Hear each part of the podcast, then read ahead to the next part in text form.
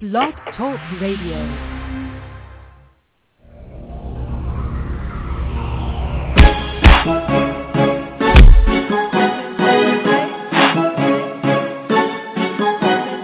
Here to talk all things women, mixed martial arts.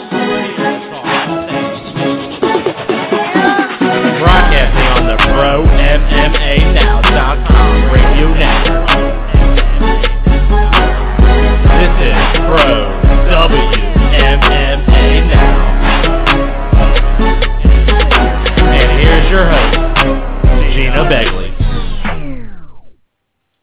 Hey guys, I'm your host, Gina Begley, and I have just been informed by the boss man, Gary Thomas, to give him hell. So you all are in for a treat. I'm joking.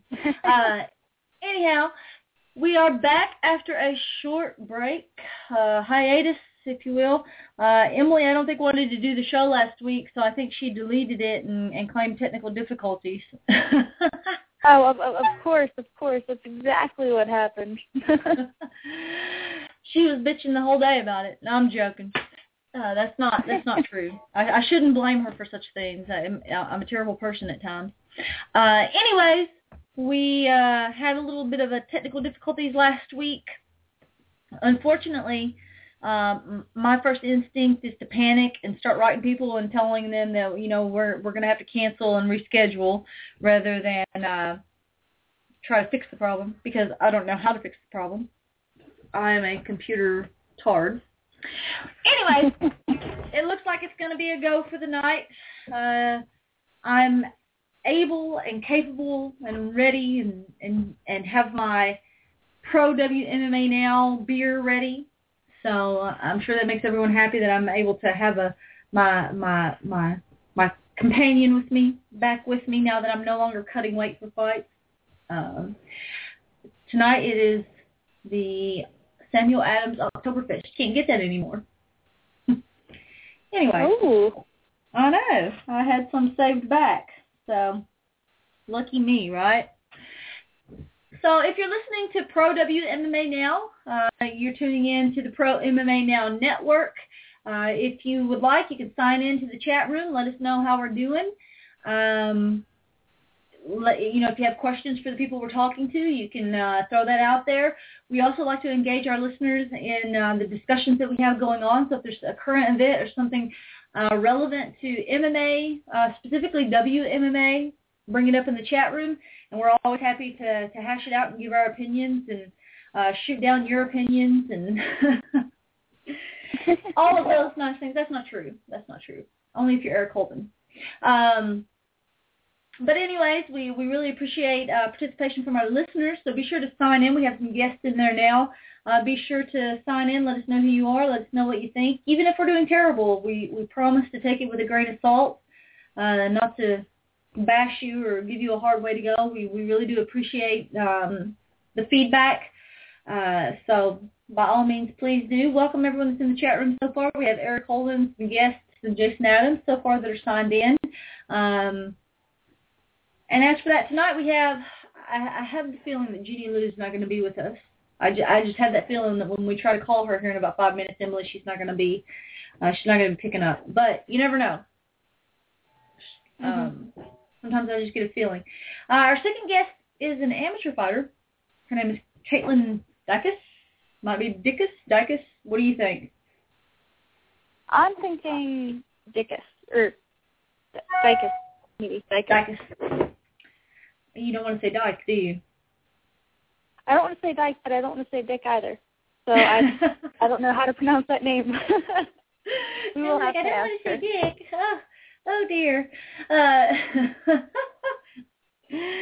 we're not supposed to say anything about dicks on Pro WMMA now. We're in support of women. We don't talk about dicks. Ugh, not even if it's the last name. Oh dear gosh. I know. it's okay, Emily. I'm just giving you a hard way to go.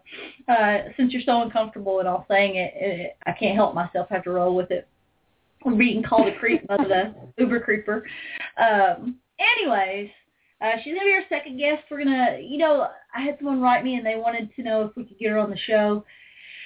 And most of the time, we don't really have amateurs on the show. But uh, number one, Um, she's from Michigan, and I want to know what the hell goes on in in Michigan's amateur MMA scene. Uh, I'm a little confused by by you know some of the stuff that goes on because uh, from what I understand, they they really are just a whole different uh, breed, if you will, on on some of their rules and their sanctions. Uh, even to that some states will not even allow Michigan uh, fighters to fight on their cards as a um, you know kind of as a, a thing on trying to get Michigan to uh, conform to to MMA rules. Uh, what's you know common or what's what's normal sanctioned rules. Uh, I could be wrong, but anyways, that's what I think. Anyways, we have Sarah McLeod that's going to be our last guest of the evening. I'm really excited to talk to her. Uh, she's super smart. She's super hot. Um, she's um, really makes uh, man. I don't know. This girl's like I think she just graduated with a degree in neuroscience or something, Emily. And Mhm. she's smoking hot, and she's like um, also pretty badass, like a fighter she's uh you know making it harder on the rest of us because we're not supposed to you know have the total package. We're supposed to have like a uh a, a uh a, a- be allowed an area for flaw there and like she has none. So i don't know. It's intimidating for sure. Have you seen her? Yes, I have. a beautiful woman right? And she's so smart like neuroscience i don't even know what that is. She's gonna have to tell we're gonna be like hey i'm from kentucky you're a neuro what um So, anyways, I, I'm I'm super excited to talk to her and, and find out what she's got going on. So um, we'll have her on later. And that's some of the things we're going to talk about tonight. Uh, you know, we were on break. Of course, uh, we did. I did fight over the weekend. Uh, I did lose a decision, 29-28, uh, on a unanimous decision. Um, been talking about it a little bit here and there. If I've told the story once, I've told it a million times. Uh, it's kind of hard to like uh, I've struggled kind of a little bit with the with the loss.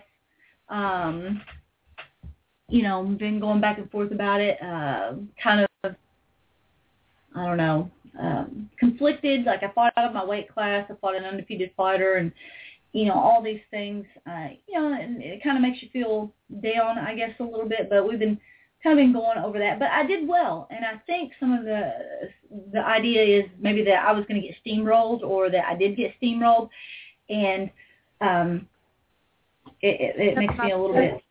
I know it makes me a little bit pissy because I'm like I I, I didn't I I far from got steamrolled. Like I, I smashed her one round, she smashed me one round, and then we had a round that was kind of you know um, she did she did a little more than me to win. Uh, so I don't know. It was exciting though, and it was a great time fighting for Rumble time. I have absolutely nothing bad to say about my experience there, but we'll talk more about that later. Uh, when we're kind of going over some stuff like that. So we'll talk about that fight. If you have any questions about my fight over the weekend, I don't care to answer any questions. Um, something I want to talk about a little bit is there's been a lot of posts about referees having to jump onto fighters who won't quit after the fight's been called. Uh, we saw there was a referee who jumped on a, a fighter's back and kind of put him in like the rear naked choke position, back mount, uh, to make him stop hitting a fighter after he'd called the fight a, a, KO. Uh, we've seen Palhares, even in the UFC, was banned from the UFC because when he gets a hold of an ankle lock, even when the ref is calling it, he won't let go. Um, Mhm. So, you know, this isn't just a problem on small levels. This happens all the way up to the high levels, uh, UFC. And now Palhares has uh, been, you know, banned from the UFC and is fighting for the World Series of Fighting. They've taken him. But this is a serious issue and has serious implications for, for MMA, I think. And it's something we're going to discuss about why it is such a big problem and what should happen to fighters who are guilty of committing such, uh, you know, an atrocity, I think, to the sport. Um, then we're going to talk a little bit about what happened at ICF uh, with the ref stopping the fight when neither fighter felt it was a good call, and uh, when should referees stop the fight. So that's going to be a lot of our our in between interviews talk. Uh, if you guys in the chat room want to get started on what it is that we, do, I know uh, a lot of times we talk to the fighters, but we usually kick off the episode with uh, what we're going to hit on some of the some of the uh, discussion that we like to get our listeners involved in. So, you know, you guys can give us some feedback, and, and I thought I might kind of get that kicked off a little bit and see what you all think about it, so that we can talk about that too. And then um, uh, I think that's about it. But uh, anyways, Emily, we're going to go ahead and let you give our first guest a call, and Yes, um, I'll talk a little bit about Jenny Liu. She actually was a contestant. Uh, well, she went to the tryouts for the Ultimate Fighter 20. Uh, she didn't cancel this interview, and when I posted uh, the episode, she, you know, typically people will share it or this, that, and the other. But I got to thinking about how I didn't get any feedback from Jenny Lou when I posted the episode. Um, so honestly, with the the Ultimate Fighter 20 thing going on, uh, I, have a strong sneaking suspicion that she uh, will not come on tonight. Um, she may, but I don't believe I, I, I should have wrote her. But Mondays are a really busy day for me. Um, I was really busy eating cake and pizza and uh, hunting down stuff that I've not been able to have in months. Um, now Mondays really are busy. It's typically when I do a lot of training, and then um, you know after training it rolls straight into coming home for the show. So I wasn't able to write her, but I did I did tag and post the episode with her in it. So um, you know to make the the people that are going to be guests on the show aware that they're going to be uh, taking part tonight, but uh, I didn't get any feedback from her. So she may not show up tonight. We may get to start some of our um, our pre-talk a little early. Anyways, Emily, are you back with us? Yes, we are both on. Oh, we are both on. See, I was wrong. Miss Lou, I was saying that I didn't think that you were going to show up tonight. I, th- I thought maybe that we weren't going to get you on. Oh, well, here I am. excellent, excellent. How are you doing tonight? Oh, I'm doing all right. Yeah, just uh finishing up the work day. Oh, what do you do if you don't mind me asking? Uh, I teach college at a little uh, tribal college in uh, Northern Idaho. Actually, I Uh, think from the last time that we spoke with you that you um were actually a college professor. Uh, how you know how do your students take to you coming in with um from from competition from fights? Do they, do they handle it well? Do they, do they try to use it to their advantage at all? Don't stress. Don't give us work. Oh. You know, focus on your fight. I mean, I think they really they they love that I do this. It's a little, you know, it's it's been funny like lately because um I think my name is starting to get out there a little bit more. My students can find me on the internet. Mhm. And so, like, after I came back from the Ultimate Fighter tryouts, one of my students was like, Jenny Lou, I printed your picture off the internet, and I gave a copy to everyone, so we all have your posters hanging up at our houses now. And I was just sort of like, uh, okay, thanks. And then one of the girls was like, when you come in here, you look bad, but when you're in the pictures, you look like a model. And I was like, guys. Oh, my- like, so we've been having a whole different, strange set of interactions. she just dropped herself a whole letter grade there, didn't she? oh, that's that's among the more tame things that happen at that school. You know, like uh, I always joke that uh, it takes more nerve to like step into a, you know, step into that classroom every day than it does to uh, step in the cage. it's, uh, uh, it's a pretty rough reservation town. What department do you teach in, if you don't mind me asking? What's your what what kind of classes or programs do you offer? Um, I teach in the English department. So my Oh. PhD is in British literature, but I Mhm. actually have a biology degree too. So I teach a lot of um, like environmental literature and a couple environmental studies classes, as well as more conventional English classes. So it's a lot of fun. Uh, see, I fail, fail. I can't do literature. Emily, Emily would probably talk to you all day about that kind of stuff. Uh, I went for fitness and wellness health sciences because I'm like, no, we got to work the body. I, the literature stuff's too much for me. Uh, you know, you mentioned that the you know the students uh, noticed that you look you know kind of model-esque in some of your photos. Uh, you know, and that's something that I noticed too. We were Facebook friends before uh, our last interview, and you had your fight with one of the Lybarger twins. And I noticed that afterwards that you did put a little more uh, effort, I think, into posting more pictures of yourself with a, a fighter look to it, or someone who's involved in like a physical sport. Uh, was that a conscious decision, or was it something that you know it, it just kind of happened the way that you got comfortable with with letting that side of yourself be be seen? Um, you know, I think it's it was a really conscious decision because, like, I mean, I I've always done sports where you know people want to. I guess they you know, you're just like, oh, there she is, just running around like you know, like in a sports bar. Like I ran track in college, so I was just sort of like I had no sort of like, oh, I don't feel confident doing that. It's more that it's just not like on my list of like you know like oh I'd love to do that. I'd love to model or I wish I looked really pretty in this picture you know? It's like doesn't even cross my mind. Like I'm gonna fight because I'm a huge tomboy you know? Like that or I'll be like out in the woods you know? So, I, so I was kind of surprised because I was like I like backcountry and fighting and guns. Like I don't do this because I'm girly you know? And then um and then it kind of became clear to me actually like after my pro debut um, because I fought uh, Rachel Ostovich and I, I TKO'd her in the second round, and she was undefeated at the time, and she's a really great fighter. Um, but I kind of thought, and so she's signed with Invicta, and I kind of thought, you know, when I beat her so convincingly, that would mean that, you know, all of a sudden all of that success would be coming my way, uh-huh. and and that didn't happen. And so then, you know, numerous people kind of explained to me that she had taken a lot of sort of time and put together like the sort of image of a fighter, you know. Whereas for me, mm-hmm. like when I was getting ready to go into those fights, like you know, all the sort of like fight places on the like the websites on the internet and stuff had just pulled random pictures of me, and so it was like pictures of me like on kayaking trips, like this so that you know, and I was like, oh goodness, like, like I actually, uh, I've got to switch that up. I, that's kind of funny because the, the stock picture that I had of you that I actually used again this time, I thought, you know, I should probably go get a new one. But the picture I had of you is actually, I think, just one of your Facebook photos of you walking in the woods. That's so funny. yeah, but, uh, you know, and I really wish that that was an like an image that I could sort of cultivate because I mean that's I mean that's really who I am and it's how I fight too. You know, people are like, how'd you get ready your for your ready for your fight? And I've just been like, I've been hiking a lot.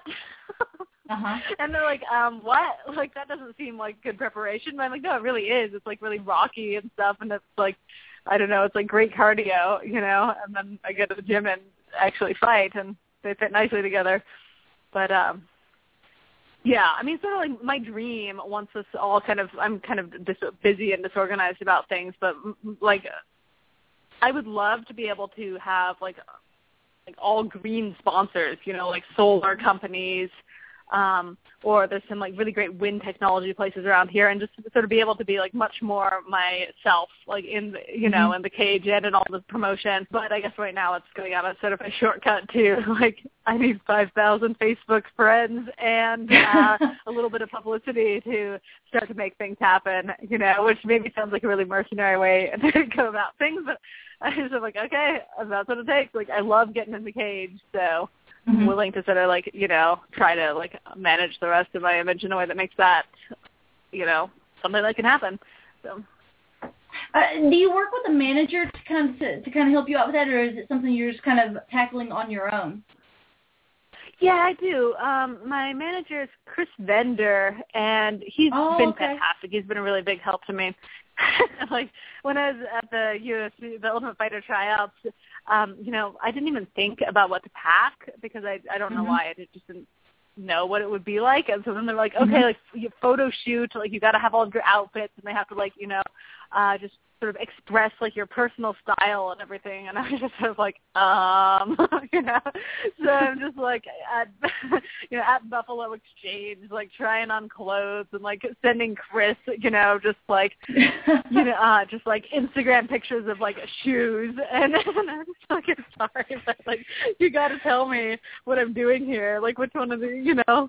Like oh, where girl, like yeah I tell you where and you he, messed up tolerates it I tell you where you messed up is you were asking a man. I tell you what, next time you have that problem, you just send me pictures on Facebook because I, I'm great at, you know, I feel like I'm tough and, and I love fighting and all that stuff, but I also like pretty stuff. So anytime you need help, I'm more than happy to help veto you. well, thank you. Awesome. I'll seriously take you up on that. uh, you know what? I'm, I'm game. Uh, you know, you mentioned that you did do, do t- the TUF 20 tryouts um, you know, you were one and zero as a pro, and and they kind of want you to have some more experience. Was it worth it to to make it out there to kind of get your name in their heads, uh, you know, for that travel and that trip, um, or do you feel like you know you just kind of it was more for the experience? Um, I definitely went out there because I thought I had a chance Um, mm-hmm. I'm I'm actually two and zero. I beat Rachel Ostovich, and then I beat Jillian oh, Lybarger um, a, a, about a month after that. And I kind of knew, and I and I felt that my performance at the at the trials reflected this. Like I think that I had um, I, I have the best grappling game of anyone in that mm-hmm. strawweight division. Um, and I'm not a good striker, so I kind of knew that that would be the balance. It'd be my grappling I thought would be outstanding, and my striking mm-hmm. um, would kind of be a work in progress. Um, but so I went down there thinking that there was a chance that that would work out. If not, then there were Invicta scouts there and a lot of other people, and so it was a really mm-hmm. fantastic experience. And my um, manager helped get me some sponsors and stuff, which made the trip a little bit more feasible. So I mean, mm-hmm. it was just it was just a fantastic thing to do. I had a lot of fun, and I think you know only good things are going to come from it, whatever they end up being. Oh, absolutely. You know, for even though there aren't a lot of women who, who are in the UFC, but you still get your name kind of out there and to them and, and you're recognized now. And I, I think that's one of the key points of even if you aren't selected, that doesn't mean that they won't use you later. Do you feel like that was one of the benefits? Yeah, and I think you know it kind of helped, or it was it was fun for me that someone apparently like had a camera in there for the grappling tryouts. So there are all these little uh-huh. gifs of me on the internet, like getting that armbar and stuff. So certainly, there's a lot of people who like uh I they didn't know who I was at all. You know, like the, the couple weeks after after that trip, I mean, I've like I don't know, just like all sorts of I have all sorts of fans now. it's fun mm-hmm. and weird. It's like a whole new, totally different thing. But I can I can really tell that that whole experience um, kind of did a lot for sort of building a fan base and helping to advance my career. And it's been really fun. Like I've kind of been having to learn. Uh, which sounds funny, but like I'm 30 and I'm like just like being like, oh, this is how you interact with people, you know. Um, but like that's I it sounds silly, but it's a big thing for me, I guess, you know, because like I don't know, like I grew up in a small town and then went to a college where I kind of had my group of friends and like wasn't really interacting with like a million strangers all the time. And then all of a sudden we have a thousand new Facebook friends and people sending all these emails and doing all this stuff and like wanting to talk. So it's been like you know just sort of an opportunity for a lot of personal growth in addition to just you know having some big professional opportunities. So I've been having a blast with it. It's really different from like walking into a college classroom and having like the same class every single day, you know. You know, and, and it sounds like it's not something that is being overwhelming to you. Uh, that you're still able to kind of manage because I know that sometimes when you know people get a little bit of attention, it's a little overwhelming. They they maybe mismanage their time and and they get a little too into it. But it seems like you're really kind of managing it right and enjoying it. What has been the thing that you've enjoyed most? Is it just kind of like the opening to all the new experience? Um, this may be a really boring answer, but I just love the sport. Like, I mean, I've just always been an athlete, and I love everything about fighting. Like, I'm, like, just sitting here in the living room, like, looking at, like, a stack of jujitsu instructional videos right now, mm-hmm. you know? Um, and with that, it was always like, I loved it, but it was like you had to pay to go to all these tournaments on the weekends and stuff, and then your whole weekend, and then you'd been, like, some, like, high school gymnasium. And I was just like, oh, man, like, there's got to be a better outlet for all of this. And so MMA was really thrilling for me. Like, I mean, honestly, I probably, in terms of sport alone, I prefer uh, straight up gi jujitsu. Um, mm-hmm. But being able to get in the cage and really be able to put those skills on display and have people like really care. You know what I mean? Like I won my division um at uh, IBJJF Worlds in Jiu-Jitsu, like when I was just starting out and no one cared. mm-hmm. You know what I mean? But then you get in the cage and you win a fight and like people watch and you have fans and then like, you know, and it's really been cool as the doors have started to open. Like uh, my pro debut was really fun for me because it was in Hawaii, and I was just like, no way, you know, like they just flew mm-hmm. me to Hawaii, like put me up in Waikiki. I was just like, you know, going around the island like on a little scooter and stuff, and I was just like, I never would have had this experience like if it weren't mm-hmm. for um doing MMA, you know, and the funny thing is like that's what it was for me at first. It was a way to get to play jujitsu and get paid for it, and now I've actually slowly fallen in love with the rest of the sport. Like my two fights have been like striking victories, and I've finally really started to like love the whole game. You know, so now mm-hmm. all of a sudden a bunch of new doors are open. Where like so it's Monday, so I'm about to head out to Muay Thai in a few minutes here, and I mean, been fighting for like five or so years doing jujitsu on and off for almost 15 years, you know, and I'm used to it being like Muay Thai night, and I was like, ugh, like I guess I have to go, you know. And for the past few months, for the first time ever, I'm like, oh my gosh, I can't wait, you know.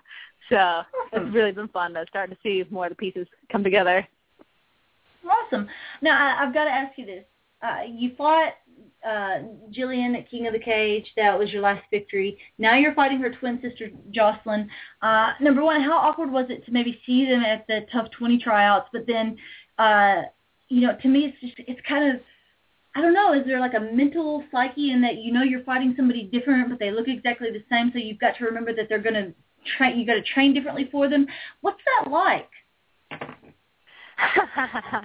well, they look enough alike that like I can't tell them apart very well, which was funny in mm-hmm. Vegas because I, I, I whatever. I guess it probably would have been it was okay talking to both of them, but also slightly weird talking to both of them. But I was like, I don't know I'm talking to the one I just fought or the one I'm about to fight. I just like I'll just smile, like and just be really nice and just. uh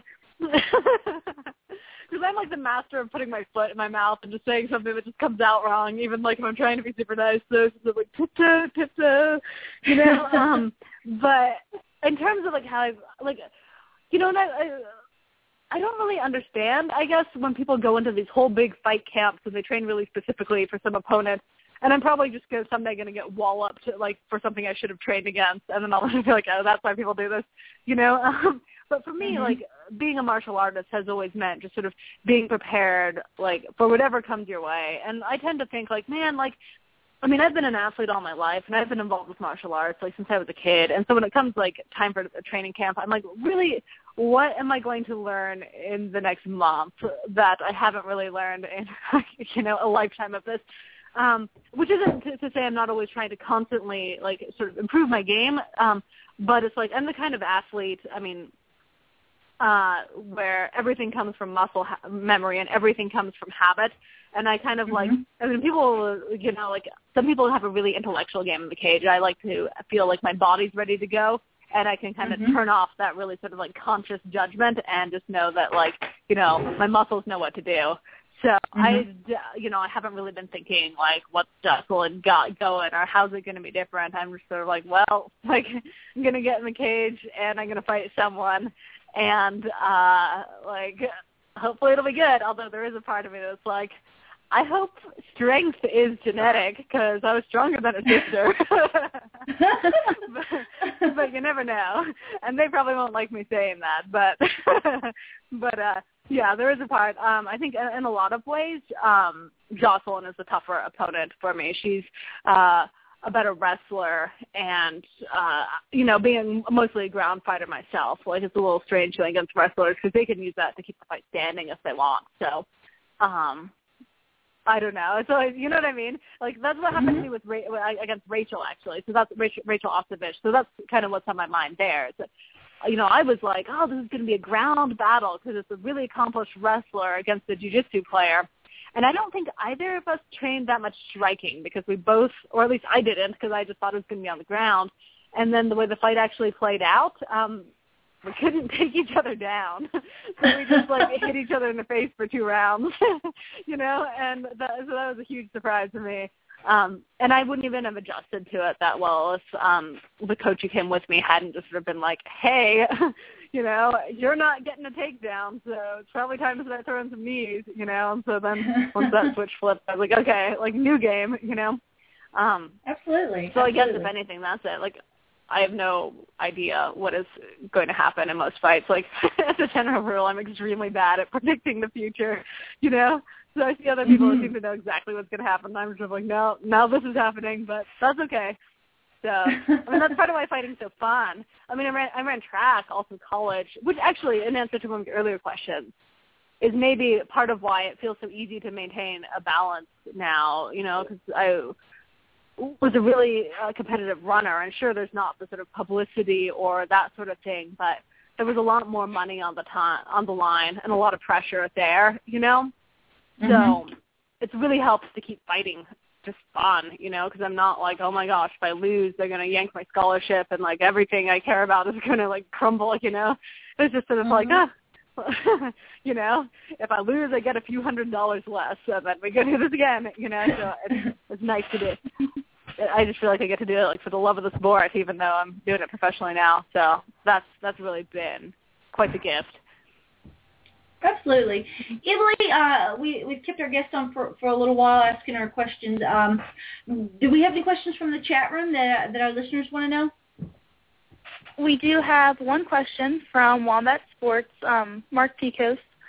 And you know, we definitely talked about how you performed at the TUF 20, and you know, he brought up that you really kind of impressed um, Dana White, and that certainly says a lot. And he kind of wants to know, um, you know, what did you do, I guess, with the money that Dana gave you from the tryouts, and how did that go? Oh man. So I train at a at a little I train at a little gym in Moscow, and so we've actually been um without a home lately because we were training in our junior high school's uh, wrestling room, and they closed that to renovate it. So, uh, you know, we've just sort of been like traveling. So, I, and I also trained at another gym too for more striking stuff. But as far as my jujitsu goes, like we've been kind of traveling and going to open mats, and we've kind of been homeless for a little while here. And so uh, we're just now getting a gym started up. It's just been opened this month, and so I walked right back and I gave that money to my coaches and I was just like, yeah, you know, like this is a windfall. Like I had no idea this was coming my way. And so like just put it into uh you know, trying to get the gym off the ground. So I mean it's just a drop in the bucket, but yeah, I just feel like you guys have been helping me out with my jujitsu and my jujitsu uh, you know, got me this money, so just gave it right back. That is awesome. That's really, really generous. Um and then I, I, know. I think I would have went. And bought, I said, I I know. I would have went and bought my, myself like a new pair of shoes or something. I, I'm more self-centered than Oh. that. I did that. To be perfectly honest, I did do that with the per diem, basically, because we got a few hundred dollars from the submissions, and they just gave us a few hundred dollars of other cash. So it wasn't as if there was no shopping in Las Vegas, but I specifically There you was like, these are the two hundred dollars from the submissions, and those are that's the money I'm going to give back to my school. So nice. that was nice. That is awesome. I think I would have bought one cupcake, and that would have been my personal limit with that.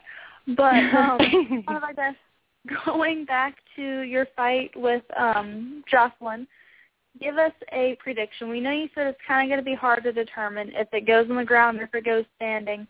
But if you could kind of call out that fight, what's how are you going to win it? What's it going to be by? Striking. I don't think it's going to go to the ground. I think my hands have improved a lot, and uh, part of why I've been able to be dominant on the stand-up lately is because people don't respect my hands, and uh, you know I've got the striking skills now. I think she's going to try to keep it standing up, and I'm going to try to knock her out. Although, of course, I'll be even happier if we get to go to the ground, but I don't really see that happening. I think next weekend, not just uh, a couple more days, uh, you, you'll be fighting. I think for King of the Cage. Um, are you, uh, you know, how is the the week counting down as it gets a little closer? Um, I don't know. I mean, my basic sort of philosophy with this, I mean, you're saying some people have trouble like budgeting their time with it and stuff, you know? Like I basically I can't even deal with thinking ahead about this stuff right now. I mean, I just like my job is really taxing and stuff, but it's not even just that. It's more like I've just kind of found it always helps to com- compartmentalize this stuff, you know? Um Mm-hmm. so like I seriously don't even give it a second thought until I get on the plane, and then I'm of like, okay, now my life, now it's this other part of my life, you know. Uh, Mhm. Absolutely. so- Absolutely. you know what I mean? Like right now, um, it's not even on my mind. I'm I'm grading um my midterm exams today. Mhm. you know, and uh I do- I don't even know what day my flight is. Like I, it was, you know, I guess later in the week I'll go like figure out what is going on. so Well, maybe that's too much of a partition, but it seems to work out. There's just like you know the scholar's life, and then and then the fighter's life. Absolutely. Well, uh, we're not going to keep you any longer as you count down the days uh, towards you, you know getting that flight and, and heading out to fight. Uh, is there anyone that you'd like to thank or any sponsors that you'd like to give a shout out to?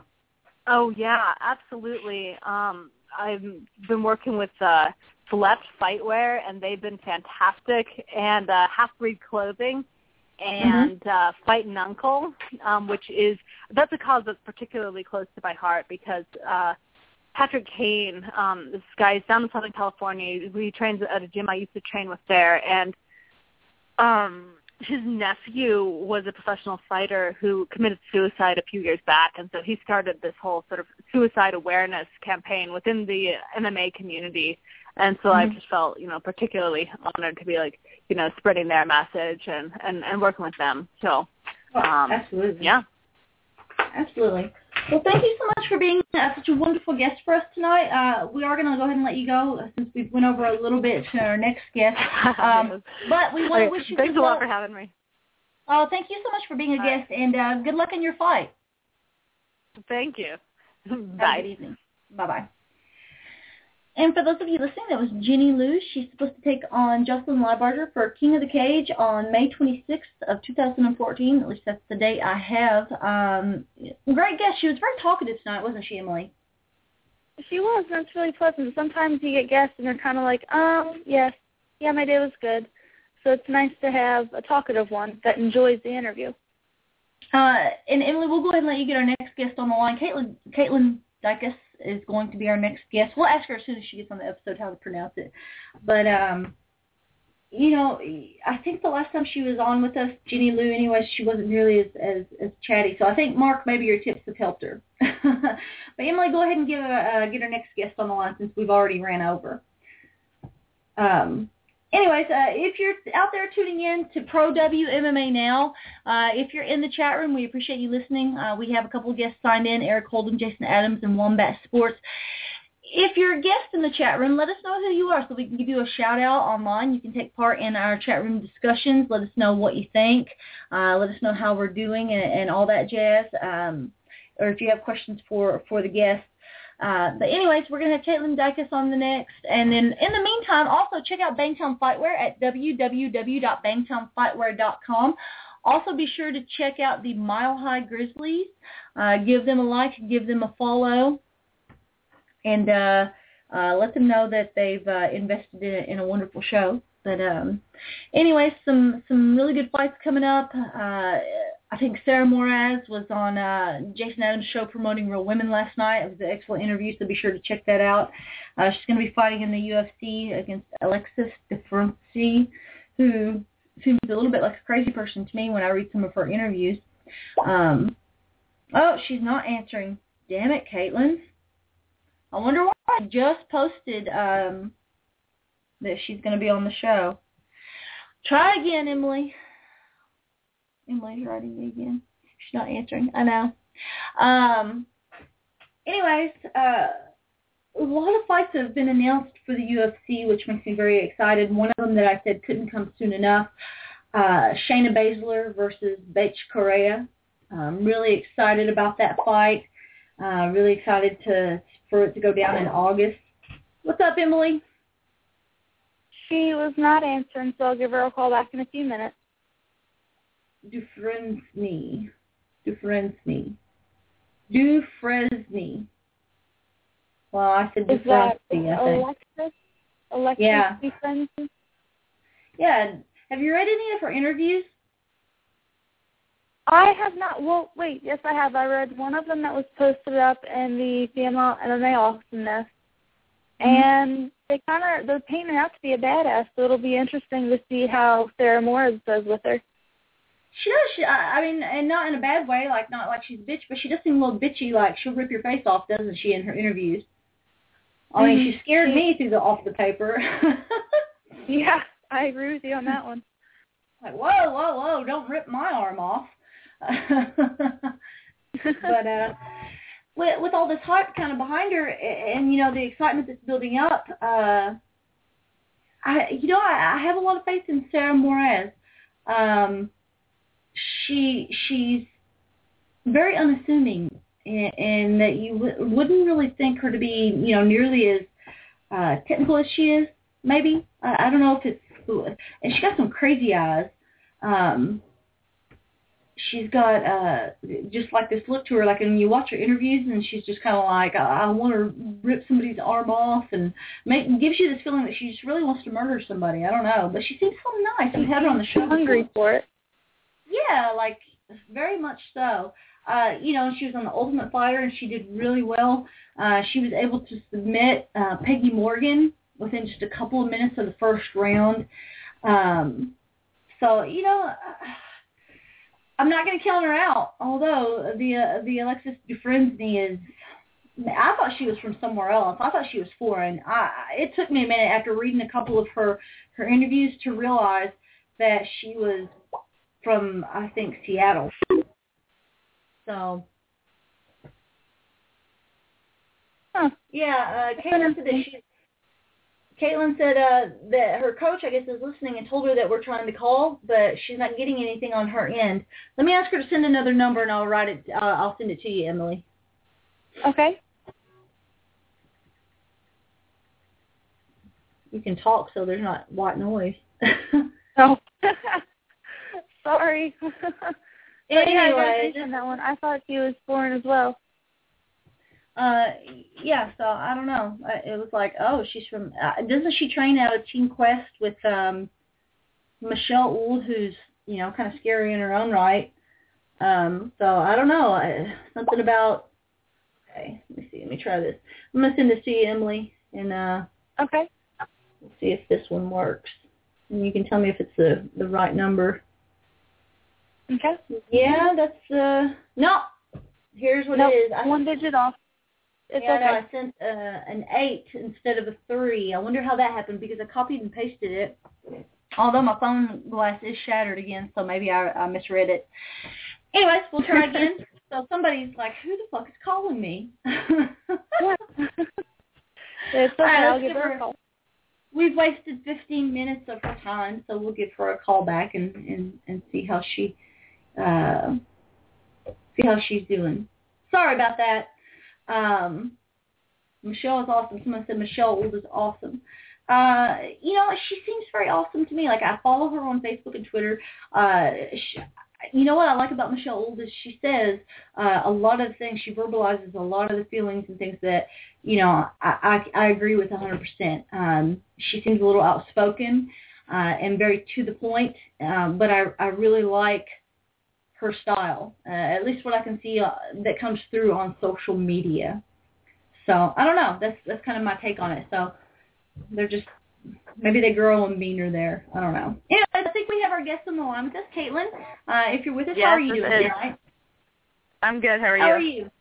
We're fantastic. Uh, we messed up the number. Uh, at the end of your number, I had typed an eight instead of a three. That's all right. So yeah, it's all my fault.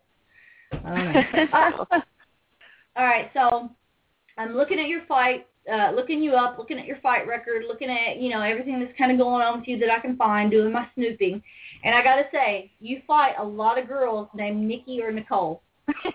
Actually, that's pretty true. I think there's about four or five of them. I'm not gonna lie. Is that just the way it kind of happens, or do you have it in for girls with the name Nikki? no, that totally happens because uh, the last, I think, maybe two or three fights, the girls have backed out and their names haven't been Nikki. So maybe I just need to start fighting people who are Nikki and then they won't back out. I think that's my There luck. you go. We won't call you Caitlin. We'll call you Caitlin the Nikki Killer. that could be my new name.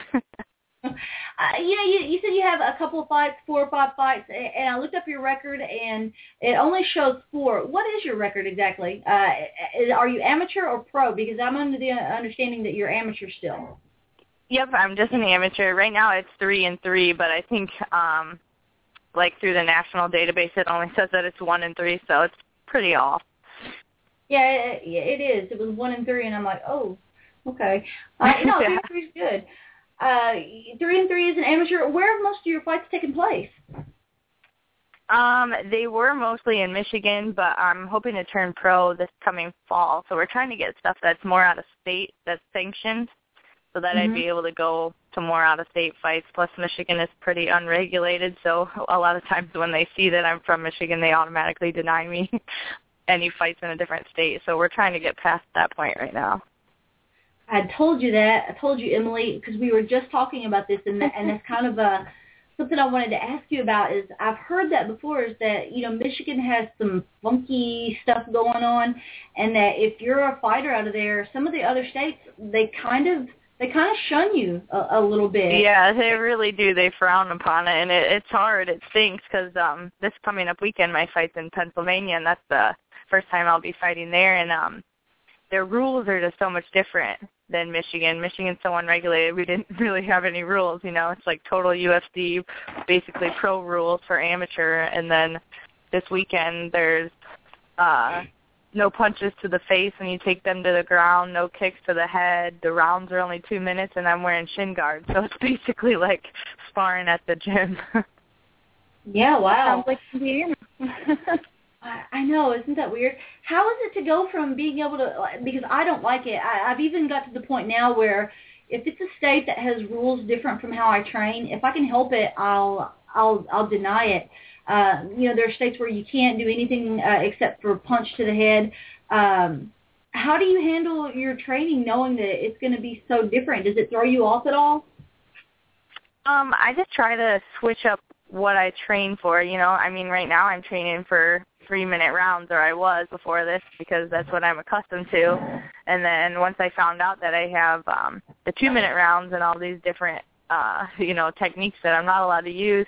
I've been trying to practice that because um, I started kickboxing before I ever did MMA. So kicking to the head is like a common thing for me. So that's mm-hmm. probably going to be one of the hardest things for me to not do. So I've been really trying to practice that and keep things low and just train like that. Once, uh, at least for me, it seems like once I can get it into my muscle memory and mm-hmm. just reiterate it over and over and over again, then it seems to stick. So Mm-hmm. That's what uh, we've been practicing so far. How does uh and I have my own uh, speculation about the answer to this question, um, but we'll see how, how they differ or if we agree. How does uh, how do you change up training for two minute rounds versus three minute rounds? Uh, in your experience, what do you think is going to be the biggest difference in and in how you approach that kind of fight? Um, I think the biggest difference, at least for me is going to be pace wise you know? I mean it doesn't seem like you know people say one minute and they're like oh that's not bad you know? But they're thinking about sitting in the car listening to the radio or something but when you're punching someone for a minute straight that's a that's a big difference to go from. So um i've just been training for the two minute rounds and trying to push the pace you know because i ha- i don't have to push the pace as much in a three minute round. So that's mm-hmm. really what i've been training for. So i think that's going to be the biggest difference for me is to um, find a good balance of where my pace should be, not overpace it, but not underpace it either. Oh, absolutely, and that's kind of what I was getting at. There's no time to to stop. It's go, go, go, uh, because it's going to mm-hmm. fly by so fast. And as someone who prefers jujitsu as their game, as I do, uh, the idea of a two-minute round is insufferable. I'm like, oh no. yeah, I mean, you don't really get as much time to work, basically. You know, if you get what you're going to do, it needs to be done fast and it needs to be done quick. So. Yeah, no slow starters. Note to self: never fight, never fight in Pennsylvania, Gina. Gina. yeah, that might be a rude awakening for you if you did that one. uh, you know, we talked about this a little bit in Michigan, uh, how different it is and that's what I'm really curious about is why what is so different um, that that other commissions are you know that harsh towards fighters coming from there and and do you really think it's fair that they that they punish the fighters uh, if it's something that they have an issue with the commissions in in Michigan? Um, I mean, honestly, for me, it stinks, you know, because I value what I do, and I, I, you know, I really pride myself in training hard and really showing up to these fights really prepared and ready to do, you know, what I've been training for my fight camp for six weeks to do, you know, and then it kind of stinks. Like I actually applied to get my license through Pennsylvania just to have an amateur fight, and they denied me right away just because they okay. saw that I was from Michigan and hadn't had any sanctioned fights. So it it, it it's kind of depressing to be like, you know what? I fought like six times MMA, and then I fought probably six more times kickboxing, which are mm-hmm. sanctioned fights, but they don't count those. So it's it's disheartening, you know, to see that, and it kind of stinks. But I think it just kind of pushes me to you know, show other states like, yeah, we are unregulated in Michigan, but there there are some fighters here who really deserve it and who are really trying to bring the sport out of Michigan. It's just we don't have anyone who has set certain rules and regulated like a commission. So we don't have it like I'll go to fights in Michigan and one of them will be, you know, you can throw elbows. And that's totally fine. And then the next one I'll go to, you can't throw elbows. So it's like you really just don't know. And for the most part, you can't throw elbows until you turn a professional in another state. So it's a big difference. Uh, is it does it just depend on the promoter on, on on what it is that you can do, or is it dependent on what the fighters agree to? How do they up and decide, you know, what's allowed? I'm pretty sure it's up to the promoter. I know this sounds crazy, but I'm pretty sure if um like some of the fights I've been to, people are wearing wrestling shoes. You know, it looks like the first UFC fight ever taken place. You know, someone could walk in technically with wrestling shoes and a gi on, and there's no rules, and oh, wow. fight like that. So I mean, I'm pretty sure the rules are set by the promoter. You know, come up with mm-hmm. that, and then the promoter's talking to the referee, telling them, you know, what they allow, and of course they have the fighter meetings, and they're telling us what we can and cannot do. So I mean as fighters, we know what we're allowed to do before we go to the promotion. It's just weird that it's not sanctioned by the state. Not these rules aren't set by the state. It's the uh, promoter who sets them, so they could say any kind of rule that they wanted in Michigan, and it would be okay. Have you considered um, you know, because it is a problem. You're not the first fighter I've heard of having this issue, uh, and it's kind of sad. I think for the fighters, have you considered maybe trying to be uh, a bit of an ambassador for for the fighters in Michigan that are trying to get out there and, and really pursue a career, uh, or do you feel like this is just a, an issue that's going to have to eventually resolve itself while in the meantime you pursue what you want to do? Um, no, I mean, I think going out there and just, you know, showing up to my fight, showing up on weight, like that's one of the biggest that that's one of the biggest pet peeves that I have, at least for me, is all mm-hmm. you know. I work my butt off, and I make my mm-hmm. weight, and I and I commit to it, and that's that's me. And then uh, like my previous fight I was supposed to have in Indiana, it was sanctioned. They have a commission, everything like that. The girl I was supposed to fight showed up eight pounds overweight. Oh like, my god! You know, you know the day before, you know, a few days before you're not making weight if you're that much overweight, and she still showed up. You know, and it's just oh, like absolutely make a phone call. So it's just I think, you know, I want to go out there and yeah, my main goal is to fight my fight, fight the best I can fight, but I just want to show other people that, you know, it's not like MMA isn't this awful, brutal sport. I remember telling my parents the first time I was going to do it, they were like, absolutely not. You're going to, you know, you're going to ruin your college career. You're not going to pass your classes. And I'm just like, you know, you miss it. It's so disciplined and there's so much respect, you know and it, it mm-hmm. sucks when there's people who I know this sounds bad, but I've been to so many fights that they pick people out of the crowd to come fight because someone dropped out.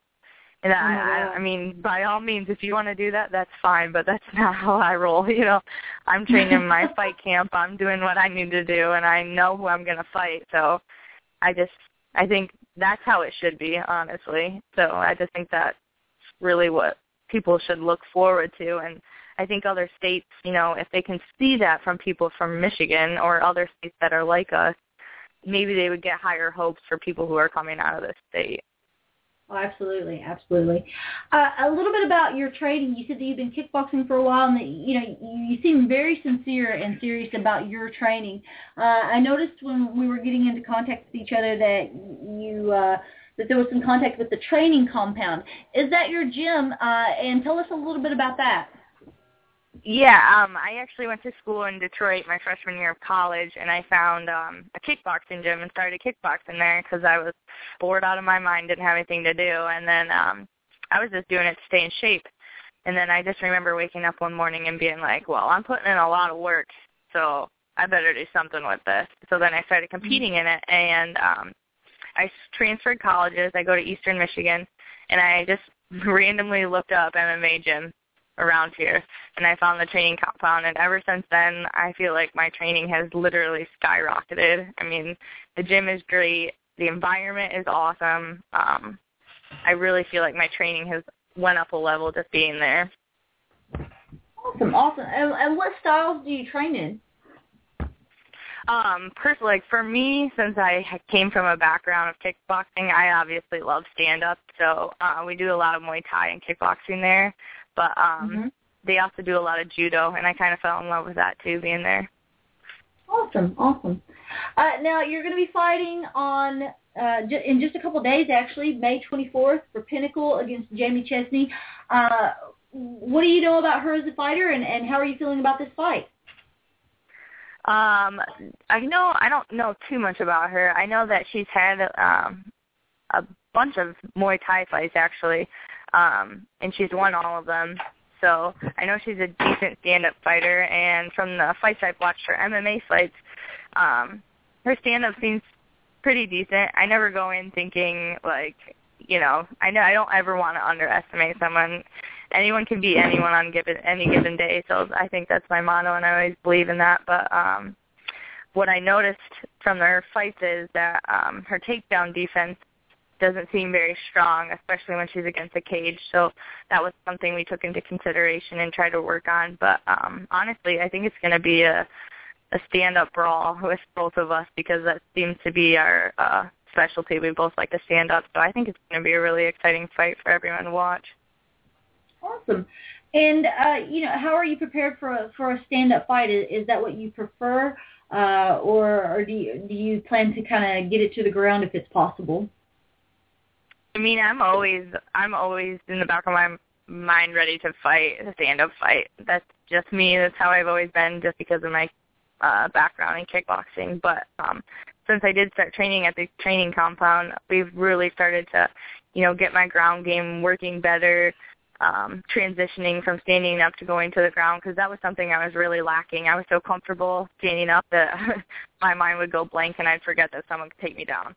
So Mhm. we've really been trying to work on that mostly. Um, and just for these fights, you know, it's hard. It, it stinks too. Just from where the area I am, there's not a ton of people. It's a pretty small town, so the, Mhm. everyone that I work out with is males. So I don't really get the female version of fighting, and females fight a lot different than males do. And no, everyone is like, oh, whatever. You know, you're getting hit by a guy that's way harder than a girl. Which, yeah, it's probably true, but girls just fight differently. So sometimes it's nice to get in and um fight with some other girls just to see how their technique differs from males. So I've been trying to do that too. Uh, you know, we talk about this a lot, and it's something that you can maybe respond with the next time someone tells you that. The reason it's different training with females as opposed to males is because when they do things, they do it with intent. and, and, I can picture that. Intent and and competitiveness and, and i just don't think that guys approach it nearly as competitively or they smash you and then you can't work and so that's the that's the biggest difference and you know you talk about that feeling that you get when training with girls is different than guys is it's competitiveness and intent to try to fuck you up a little bit if they can exactly. Yeah. Sometimes you know it's like that's why sometimes I'm afraid to go to other gyms because you know I can just picture. No offense to guys, like all the guys that I train with are great and I love them. But sometimes it's like I walk into other gyms and I just get this look and I'm like, oh shit, you know, this is. I'm gonna get it today. I better be ready. You know, just because it's like they. It sometimes it seems like they want to break you. You know, and it's like you bring it on because you're not gonna break me. But that's just the attitude that I think you have to have in this sport, which it sucks, but it can only make you stronger. So that's the way that I try to look at it. Well, absolutely, because uh, i- if you walk into their gym and you leave thinking, you know, well, I beat everybody there, uh, you know, they probably feel like you don't feel like you have everything. I think that's why people, Right. when you walk in a new place, they're like, all right, it's time to whoop their ass and let them know that we're good too. Yeah, it's just like I don't know what you're trying to prove. I'm a I'm a female. if you can't beat me, I'm sorry. Then you should probably be doing a different sport. You will not walk away thinking I suck. yeah, exactly. Well, I actually two summers ago, um, a friend of mine, um, Lauren Foley, and I went to California and we trained at um, Liz Carmouche's gym, and Mhm. um, we got to spar with her. And I just remember, you know, of course, I'm totally shell shocked that I'm Liz Carmouche standing in front of me, but I just remember calling my coach afterwards and being like, I I felt like I got hit by a 300 pound man. Like, you know, it was just it totally shell shocked me, but it was so cool. You know, I was like, dang it, I I survived. I laughed, you know, and I hit her a couple times. So it was it was so cool to do something like that, and I look forward to going to other gyms like that because it was a great experience. Oh, absolutely. Mhm. Uh, well, you know, we're really excited for your fight. We're re- uh, we're we're excited to hear how it goes. Let us know how those two minute rounds work for you because that just sounds like hell, hell to me. Um, but before we let you go, uh, because we've we've went over with all our interviews, I'm really sorry. Uh, is there anyone any shout outs that you'd like to give, or anything that you'd like to add to the to the interview that maybe we missed that you were hoping to get out there? Um, I always got to say thank you to my family. They support me through thick and thin, and I know this sport is kind of hard to watch getting your seeing your daughter get hit in the face, but for the most part they do really well, and I just have to say thank you to them. And um, I just signed a contract with Revolutus, so um, they're going to be giving me some shirts for my fight. So I'm going to give a shout out to them, just say that their gear is really great. Check it out. And just thank you guys for having me on the show. And anyone who's going to watch my fight Saturday, be ready for a war because I have a feeling it's going to be a good fight. Right on. Well, we look forward to hearing how it goes. Uh, good luck, and we look forward to hearing about your pro debut uh, coming this fall. Thank you. I really appreciate it. Thank you. Have a good evening. You And for those Bye. of you listening, sorry about that. For those of you listening, that was Caitlin. We forgot to ask her how to pronounce her name, Emily. Oh, we did. We'll we'll call her We Caitlin. did. Caitlin. Caitlin, the Yeah. Nicole hater. the Nicole hater. Uh, that's kind of funny that she mentions that you know your family uh, getting all perturbed. I, you know, I have I posted some of my uh, black eyes on, on Facebook. I have like some some bruising and stuff from my fight over the weekend, and my mom ca- brought my boy to me on Sunday. Oh my God, are you okay? And she's so perturbed that I have a black eye, and she's called me every single day Oh, because I also Snapchatted my sister what I looked like after the fight, and so she got to see, and she's called me every single day. Are you in pain? Are you in pain? Do you hurt? My poor daughter. Are you in pain? I'm like, but no, I don't hurt. It's just a black eye. It's like an abrasion. My shoulder hurts worse from where I got, got bruised across the cage on it. Uh-huh. It's so funny. Moms are crazy. They are. They're crazy people. Anyway, They are. we're gonna go. I know. Uh, it's time for Sarah TNT and McLeod. So uh, for everyone listening out in the chat room, we're going to go ahead and get her on the line. Emily, go ahead and give her a call. Yes, ma'am. And uh, for those of you listening, be sure to check out our show sponsors at www.bangtownfightwear.com. Also, be sure to check out the Mile High Grizzlies, uh, proud supporters of Pro WMMA Now. You can catch us every Monday night at 9.30. You can also catch uh, our other network buddies, Bluegrass MMA, on Tuesday nights at 9 o'clock. It's my favorite show to listen to. Gary Thomas and Juan Valley, uh, they do an excellent job. So be sure to check them out if uh, you enjoy podcasts and enjoy listening to shows. Uh, we have the Coyote Ugly Show on Wednesday nights. You can check them out. I'm not super familiar with uh, our, our newest uh, our newest subsidiary or brother in uh, Pro MMA Now, uh, but you can check them out. And then Pro MMA Now live airs on Thursday nights. Uh, we know Mark that listens in regularly has uh, Wombat Sports on Sunday evenings, and then Jason Adams has Promoting Real Women in Bodybuilding, Fitness, and MMA, his own network. That I think they have shows Sundays, mm, Tuesdays, uh, a couple nights a week, and he has, you know, they focus on bodybuild, bodybuilding, but also MMA. And Sarah McLeod, who is with us now, is actually one of his. So welcome to the show. How are you doing? Hi, thank you. I'm doing great today. How about you? We are fantastic. Uh, I believe, are you on a break from school now? Uh, yes, actually, I graduated last weekend. I thought I saw that, and if I'm not mistaken, it said something about a degree in neuroscience. That's correct, yeah. Uh, I have no idea what that is, but I, I figure, you know, rather than look stupid and act like I do, the best person to ask is you. So tell us a little bit about that. Uh, well, basically, it's similar to a, a degree in biology, except for biology, there's a lot of course credits that you have to learn about plants, such as ecology and plant physiology and stuff like that. And I have zero interest in learning about plants. Um, so an escape from that was kind of a, a degree in neuroscience, which focuses a lot more on hormones and behavior and stuff that's more relevant to um, the human body as I would like to get into the medical field. Um, so neuroscience was just kind of a, a better avenue for me and a way that I could avoid learning about. Awesome, awesome. Uh, what do you plan to do with with your degree? I guess like what kind of job would you get? Uh, well, I'm currently applying for uh, medical school. Um, I've applied at three different schools, and I actually got declined at one school uh, on Friday, which was kind of disappointing. But just to receive an interview is um, kind of an honor in itself.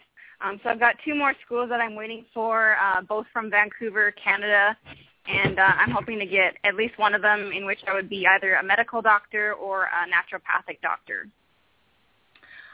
What made you decide that that's the career choice for you? Um, I've kind of been interested in that um, for a long time now, actually for the last three, four years. Um, it's the reason why I got into my neuroscience degree. Um, I'm just, um, I just want to help people um, kind of increase their overall health and well-being, and um, I feel that a medical doctor or a naturopathic doctor is the position to be able to um, help people and influence people with their health. Now, how do you go from wanting to help people and be a doctor to to also, you know, whooping the shit out of people in a cage? um, well, I mean, I've always been able to separate um, fighting and school, and I always say that um, school is my top priority, and fighting is just uh, my biggest passion. So I've always mm-hmm. been able to balance uh, my academics and school, and uh, or sorry, my academics and athletics, and um, yeah, I mean, fighting keeps me sane through all the stress that I have to go through for school. uh, fighting, fighting is kind of my outlet, um, but mm-hmm. school is always my number one priority, and luckily I'm able to balance both worlds. And how how do you manage that? Do you set aside specific times for training versus uh, studying, or or how does that work out? Uh, sorry, what was the question? well, how do you manage to, to balance those out? And you know, do you set aside specific times for training versus study time, uh, or is it something that kind of works itself out in that you you've had enough of you know uh, physical activity versus getting enough of you know your your mental uh, side? Like how do, how do you balance that? I guess. Um, I see. I guess um, sometimes it's very difficult. Sometimes preparing for fights, um, the only kind of training that I do get is mostly focused around strength and conditioning. There um, are a lot of fights, um, such as my recent fight that I had this weekend. That was one example where I just I had finals all the time, and my main focus was just staying, um, you know, getting my cardio up, getting my strength up, and just uh, staying mentally strong. Um, so th- those are the kind of camps where I don't have as much uh, MMA training when I have to focus on school, and you know that's just the way it has to go. Um, mm-hmm. But you know, when I'm when I'm studying for hours and hours and hours, I feel that I do need at least that hour break to get my cardio or conditioning and to get my blood flowing because there's only so many hours I can sit and study. I, I do need that break, and um, you know, I like to focus on my next fight competition, and that's what drives me to to work out and stay healthy um, while I'm going mm-hmm. through school. Awesome. Now, here's something else. Uh, whenever I'm looking up our guests, um, and uh, I look for pictures to post on our our advertisement that that's who's going to be on the show. Uh, uh, you know, I saw in Google search that there were some pictures of you that remind me or reminiscent of some of the um, bikini competitors like Jason has on his Promoting Real Women site. Uh, is that something that you've done before, uh, or did you more venture into to modeling a little bit? Because I, I was kind of intrigued by by some of those pictures. Uh, yeah, well, I mean, when before I was even into mixed martial arts, um, I actually was training to be a, a bikini fitness competitor. Um, mm-hmm. I did mm-hmm. compete in a couple. I did compete in a couple bikini shows. Um, and I found that I was um, I was really strong. My cardio was really good because that was the conditioning that I was doing to prepare for these bikini shows. And uh, uh, you know, uh, out of the blue, uh, mixed martial arts. It came to Vancouver, Canada. That's where I was living at the time, and they were having their first event. And uh, I randomly came across somebody who was looking for an opponent for a female MMA fighter, and you know, I kind of just had to put my money where my mouth was, and I just said, you know, like I'm I'm really strong, I'm athletic, like I would love to you know, give it a go and and try to fight. I've I've never trained in anything, but I'm really athletic and I have a lot of heart, and that's kind of where it went on from there. Um, I was really just looking um, for the next level of competition. Um, so I did start as bikini com- uh, as a bikini competitor, and um, so yeah, that's kind of my route of where I started working out. Awesome, uh, and you know.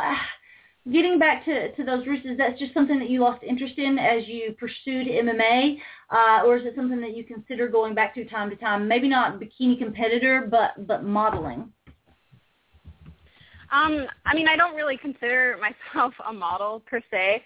Um, I mean, I, I like to. I I do have a couple photographers that um, I work very well with that are local, and um, Mhm. I always like to portray um, a female who is fit and athletic, and I I hope that rubs off on a lot of females who are looking for kind of that inspiration to to work out, to either get in the gym or you know just just set active lifestyle goals.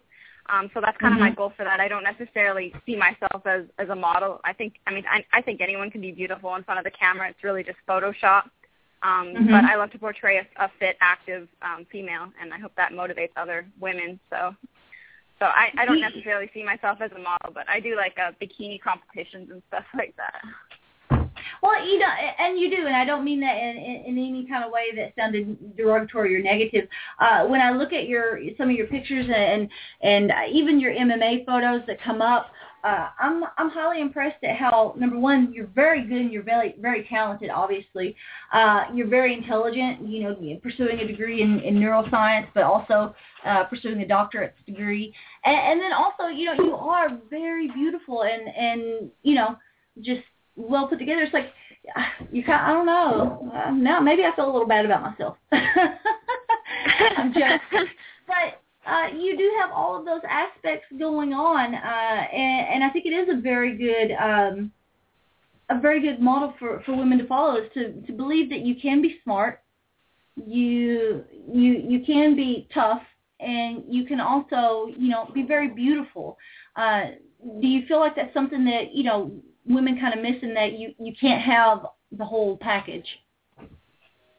Uh, well, that's definitely something that I, I hope to um, inspire women to understand that you know you don't have to you don't have to be beautiful at all times of the day. And, you know, I, I definitely would rank myself about a two out of ten when I'm training. When I'm training, I'm sweaty, I'm gross. You know, it's just you know I look like one of the dudes when I'm training. Like I'm wearing baggy shirts, baggy clothes. Like that's just how I train.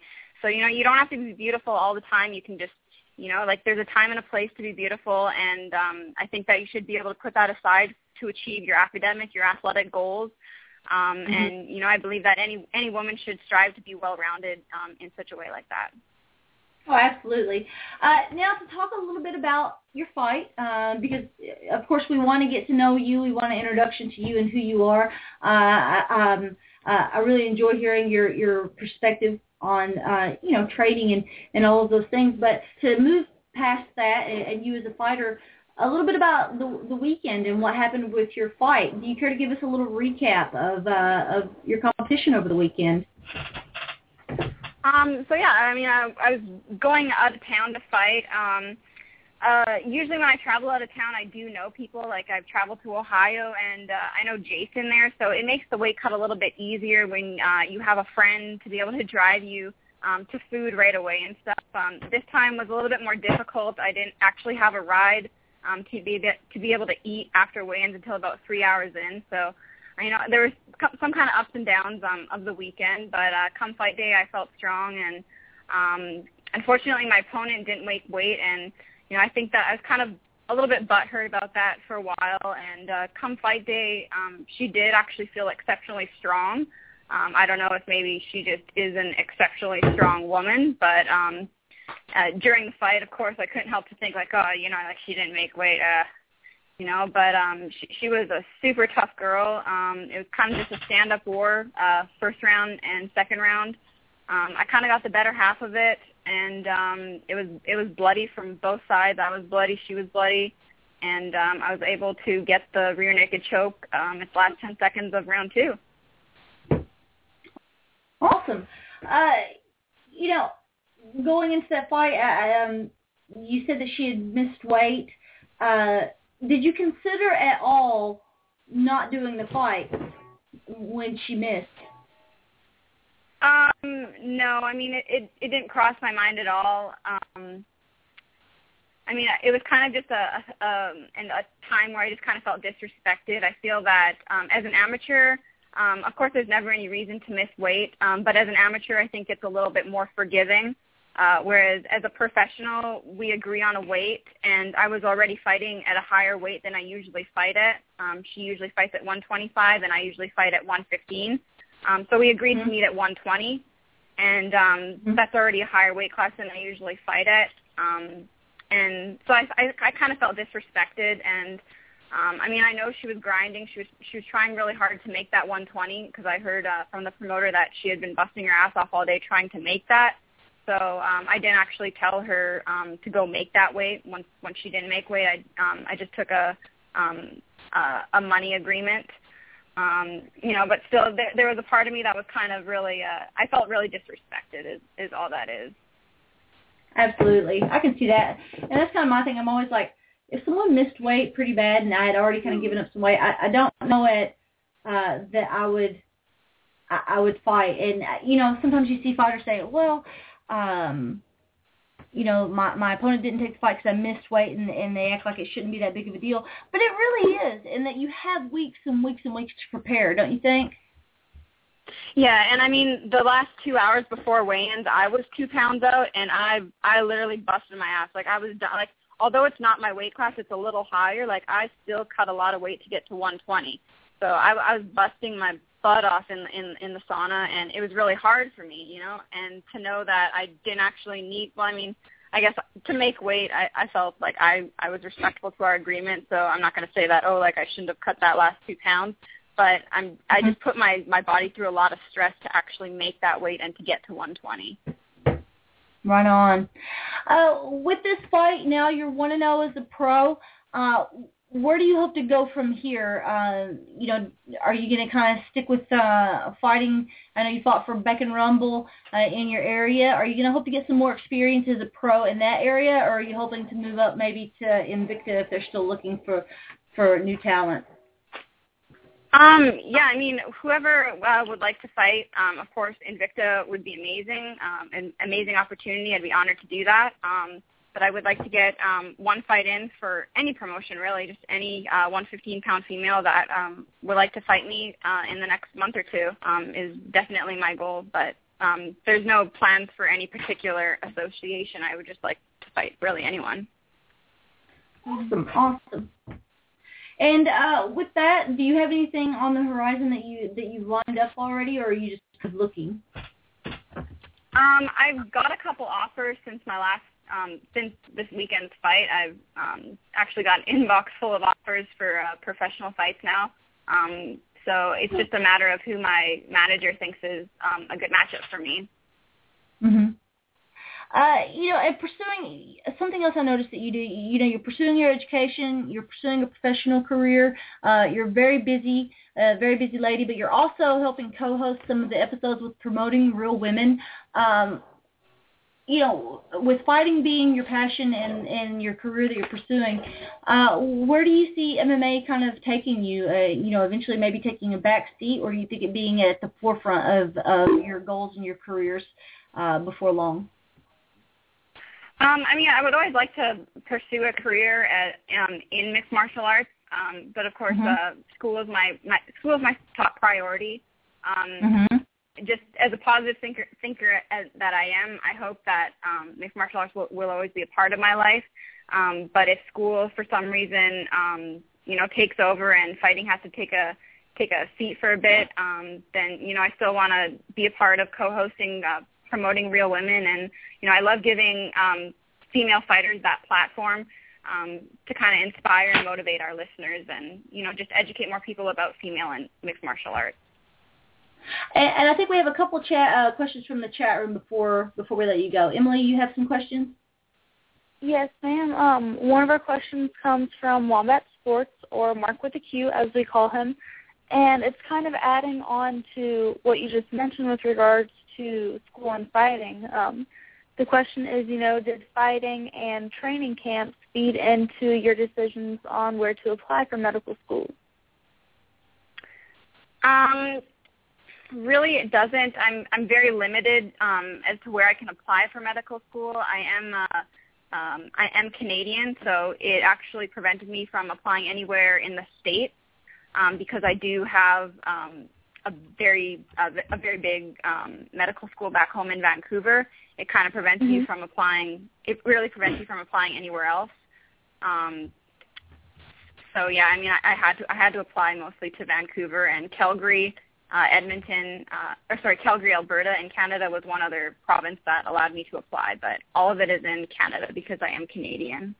Okay, and kind of you know going off, off of that, when do you think you would start medical school, knowing that you just got your degree in neuroscience and you've been applying? Is there any start date on the horizon? Yeah, I mean, pretty much all of them start in September. So, um, so yeah, it, it would be September, and I have plans to move back to Canada um, July 9th. I actually I graduated May 9, and uh, according to my student visa that I'm living in the states in, I have nine, 60 days to move back to Canada. So, in, within 60 days, I'll be living back in Canada. Okay, Oh, gotcha. Uh, yeah. We have another question from Jason Adams, and his question is more of like a demand to explain. But he wants you to tell us how you got the Seven Plate Sarah nickname. sorry how I got oh seven. Um, okay, Yeah. well I took I took a fight in uh, Ohio, and uh, Jason, uh, of course, was my corner, and he was helping me uh, drive around. And um, you know, after weigh-ins, it, it's great to have a friend to drive you around and get you that food in your belly right away. And uh, we went to Golden Corral, and of course, um, after weigh-ins, you're hungry. You haven't been eating all this delicious food in so long, and my eyes tend to be bigger than my stomach is. And I ended up eating seven plates from Golden Corral, like seven full plates. And I ended up barfing like right before um, my fight because I started warming up and like jumping up and down. And um, the thing is that in Ohio, it's um, same day weigh-ins, so you weigh in and you literally you're fighting like five six hours after. Um, so my food didn't have time to digest, and I jumped around a little bit, hit a little pad, and quickly had to run to the bathroom, and I was I was puking up some a lot of my food, like um, literally like two minutes before I walked out to fight. Um, luckily, I got the win that day, but that's where I got my uh, my nickname, Seven Plate Sarah. Nice. Now we've got to know what did you fill those plates up with? Was it sweet? Was it meat? What was it? What was Well, the uh, go-to? it it was a little bit of everything and golden corral i mean they have everything i had steak and potatoes uh chicken fish pizza uh oh my gosh i had everything um nowadays when i do cut weight i tend to keep it a little more healthy um i'll stick to like Mhm. a healthy pasta or you know I'll, i stick away from um my ice cream and pizza i wait i save those till after the fight now but seven plate Sarah didn't didn't resist the pizza and ice cream and stuff at that time. Nice. Unless, Sophia? do we have any more? Okay. Uh, well, I think we're done with the. We've kept you on for forever. I'm really sorry about that. Uh, but uh, with that, I think we will we'll quit interrogating you and and say thank you for coming on the show tonight. Is there anything that you'd like to add that maybe we missed, or um, any shout-outs that you'd like to give uh, that you weren't able to give uh, after your fight on on Friday? Um, yeah, I mean, just my main sponsor, of course, is Jason Adams. He's always supported me through um, throughout the years. Um, so you- if, all the listeners, you can check out this, that page at promoting women in bodybuilding, fitness, and MMA. If I said that in the right order. Um, so that's a, that's a good page to check out. And um, I just always want to thank anybody who you know sends me positive energy, all my positive fans and supporters. And um, thank you very much for this opportunity. Well, thank you so much for being a guest with us tonight. Uh, we look forward to hearing about your next fight that you have coming up, uh, offer that you decide to take. And uh, with that, we'll let you go. Have a great evening. Thank you. You too. Bye. Bye-bye.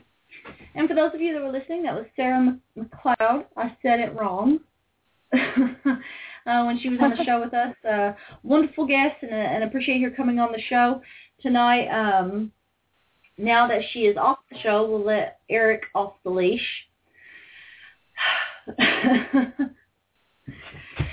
we had to stifle him. How did I mute only him? I don't know. Yeah. Um, I had a hard time. My computer was freezing, and I had to click on him, and then it popped up that I could could mute him. It was very very difficult. So Oh, I have no idea. I hear it now. Whoa, my mind is blown. This is what not being in right? college does to me. Summer break and my mind's already gone.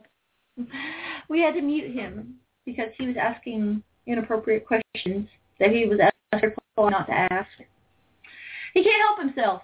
He's like uh the wolf in um like cartoons. You know, it, it comes to mind. It, it brings up something that I, I think I was going to talk about discussing uh, in the week. Is you know, Eric wants to know, and uh, this is something I've seen him ask: is what's the difference between what he does in posting about you know some of these women and how hot they are, and writing articles about how sexy they are, and uh, and stuff like that. And then what Babes of MMA does, who's actually uh, you know posted about fights that I've been in. You know they they feature uh, attractive females in the sport. Um, you know, uh, obviously the name is Babes of MMA. And how does what Eric does differ in uh, what you consider degrading as opposed to what Babes of MMA does? Uh, Emily, uh, what are your feelings on that? Do you feel like there's any difference? Um, that there's any difference in a website called Babes of MMA showcasing, you know, hot female fighters as opposed to uh, Eric in, in his sexy, racy articles? I Because I do. I feel like there's intent. Go ahead. Go ahead. No, go ahead. I'm sorry. I kind of feel like the intent behind what you're doing, like sometimes, like what happened before last week's episode. Um, you know, you can kind of promote someone up, like promote someone up, like you know, oh look, this sexy fighter, blah blah blah, and you know you're doing it to kind of dig into someone else or to kind of stir up that drama because Eric Mhm. Holden already kind of has a history behind him based on you know things that he does. He's known as a troll. That's just a fact out there. And Mhm. so, kind of your intent with it, like with Babes of MMA, yeah, they're very big supporters of female athletes, and you know they don't promote them with the Mm. with mal intent. I guess and I don't want to say that Eric has mal intent, but it's definitely not the best. Mm-hmm. Does that make sense? Well, uh, yes, and I, I don't think that uh, I, I give him the benefit of the doubt, and that I don't think that Eric's intentions are to um, be harmful. In, Yes, in absolutely. the way that he does that. But the thing is, is that it, it is it draws attention, and uh, it's uh, in an og- ogling fashion. Is like um, that's the only thing you noticed, and it's like uh, it's one thing. And you know, this is something even about men that I would say is very attractive in a man who can notice a beautiful woman and appreciate a beautiful woman and recognize that she is very attractive and has sexual appeal. And it's another thing for a, it's very unattractive when a man is drooling all over himself, practically fondling his own junk, can't control his animal instinct, you know, acting like, boo, it's a girl, you know what I'm saying? Uh, acting Yeah. kind of child boy like. It's it's not a, it's it's in the way that you approach it. I think is what makes the difference. There's nothing wrong with, you know, recognizing a smart, sexy, beautiful woman and and and treating her as such a smart, sexy, beautiful woman and being like, oh my god, titties, titties, titties. You know what I'm saying? And, and that how you approach it, and it, it, even for your own, you know. Uh, and how you're viewed in, in the perspective of you either come off as you know, a, a man with self-control and some dignity and that can, you know, recognize w- when things are a certain way, or you come off as someone who, you know, has no self-control, is immature, and uh, is an ogler, you know. Men talk amongst each other all the time about someone being smoking hot and maybe, you know, um, go off a little bit about certain things about about females to each other, but I think in the public eye it's a little differently in, in how that you approach it, and that you can't just act like you know you've never seen you've never seen a woman half naked before. It's it's unattractive, it's not respectful, and it's and, and it's in in the approach. And that Babes of MMA is like, look, here she is. She's smart. She's tough. She's she's hot. Uh, check her out when she fights. And then there's like, oh my God, she has boobs and she has ass and she's going to get in the cage and probably wear a short skirt and you might get to see it. You know what I'm saying? So I, and Yeah. I think that you know I, I don't mean that in a way like to to criticize Eric so much uh, as it sounds, but that's the biggest difference in in what he writes and and what the Babes of MMA guy is writing, and it, it's a fine line that you have to walk between what's okay and what's compliment like what's a compliment and what's you know pervy and you're you're doing a little much. Does that make sense? Yes, Uh, it does. uh, But uh I don't know. You, you just got to reel it in, pal. That that would be my advice: is reel it in a little bit. You're uh you you're focusing you're focusing too much on one thing that's not the most important thing about the uh, about the person. You know, like Cyborg even has been uh posting some of her her pictures where she did you know a little has a little more sex appeal in it. And she looks nice and she looks very badass but that's not the only thing that you need to remember. Marketability and marketing the fact that a woman can be sexy and tough is a lot different than saying this is all she has to offer the fact that she you know has tits and ass um, and someone just said it's treating them as objects versus treating them like as a person who is attractive. And, and I guess that's kind of my point is uh, don't treat them as the body parts that you like to look at. Treat them as a person who is a very attractive person and also has other qualities. Uh, you you wouldn't want you wouldn't want some. He doesn't like it when people only treat him as you know a, a troll dumbass and you know talk to him down and and you know he expresses this to me that he doesn't think that it's fair that you know people want to just like beat him up in public because we're more civilized than that. Well, we are so more civilized than to just only look at a female for certain aspects of her body. And that's kind of the point is, you know, there there are certain things that you think we're more we should be above and, and more civilized in and and that's how people kind of feel about you is there are certain things that you should your civilization and who you are as a human should have brought you above in, in your maturity levels. And i think that's why you get so much backlash. I don't know. Anyways that's my that's my thoughts. The difference between just uh i mean it's the difference between playboy and hustler you know showcasing women in in in, a beautiful aspect uh almost artistically. And then you know kind of just like spread eagling it out there and that that's the only thing it's good for. Um so i don't know. There's a line it's there and it shouldn't be crossed you know. Anyways we're going to talk a little bit about this uh before before we got caught up in something completely different. Um what do you think about the fighters uh and it's happened several times here in the last couple of weeks about fighters who once they get a TKO or they get a submission on, maybe it's an arm lock or an ankle lock or a crank or something, they get it on there, they slap it on, they have maybe the fighter that they're fighting knocked out, and when the referee tells them, all right, stop, they keep cranking, they keep punching, they keep trying to, you know, do whatever it is they are doing to cause damage to their opponent until the referee has to literally drag them off of them. What do you think about that? Because I have some strong opinions and, and find it to be complete and utter bullshit that this happens. I agree with you on that. It is complete and utter bullshit. Like there's when you go into that cage, you know that there are two ways to stop. The ref says Mhm. stop or that bell rings and then you stop. As a fighter Mhm. that is what you know. If that ref says stop, you better fucking stop. Because Mhm. it it can be a matter of life and death. If you knock someone out and you keep on beating their face in, you have brain damage. If you choke someone, they go out, you keep that choke on, you can have again brain damage. Like that that can be life or death. And Mhm. as a fighter, you know, do unto others as you would want done to yourself.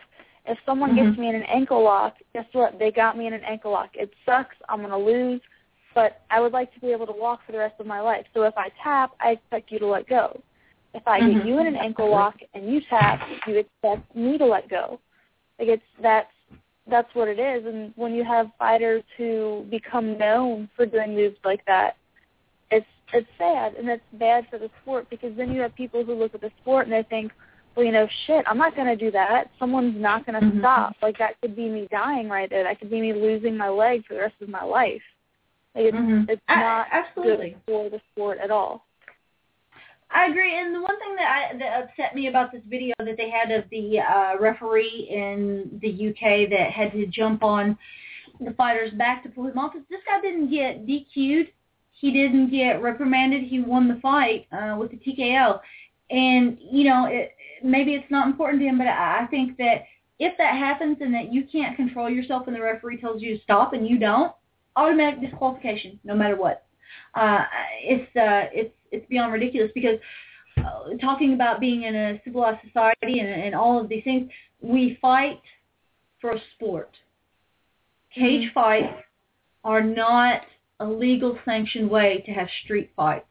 It's not. We have rules. We have rules that you're not, you know. And if I can't trust you to stop hitting me, who's to say I can't trust you to not kick me in the groin if I'm a man, which is bullcrap because you know that can affect your ability to to have children. Uh, who's to say I can trust you to not gouge my eye out and call it an accident?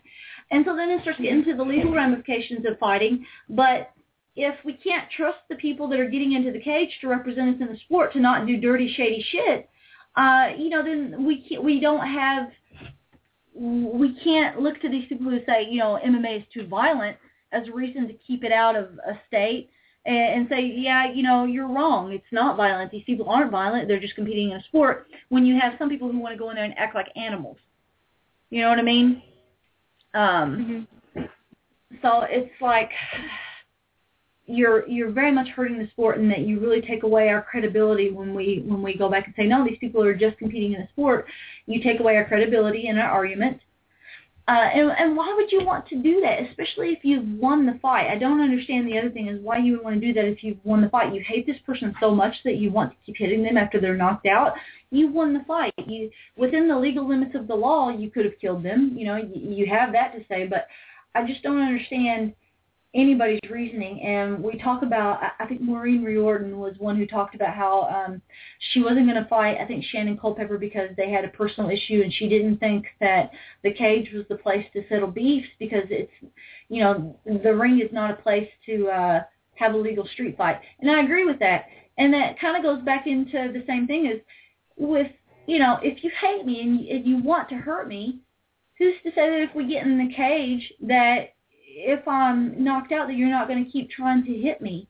And so I think that's another reason that if you feel that, you know what, uh, if you don't respect me as an opponent, then you don't deserve the right to step in the ring with me. I think that if that's how Maureen feels, and I know I've certainly felt that way about an opponent, if that's how you feel, you are justified in that we're participating in a sport now. If it comes down to the wire that you want to try and kill me, then just pull out the knives, Jesus, you know, uh, and, and just have a street Yeah. fight. That's that's ridiculous. But uh, Not only that, too, but think about the idea from your training partners.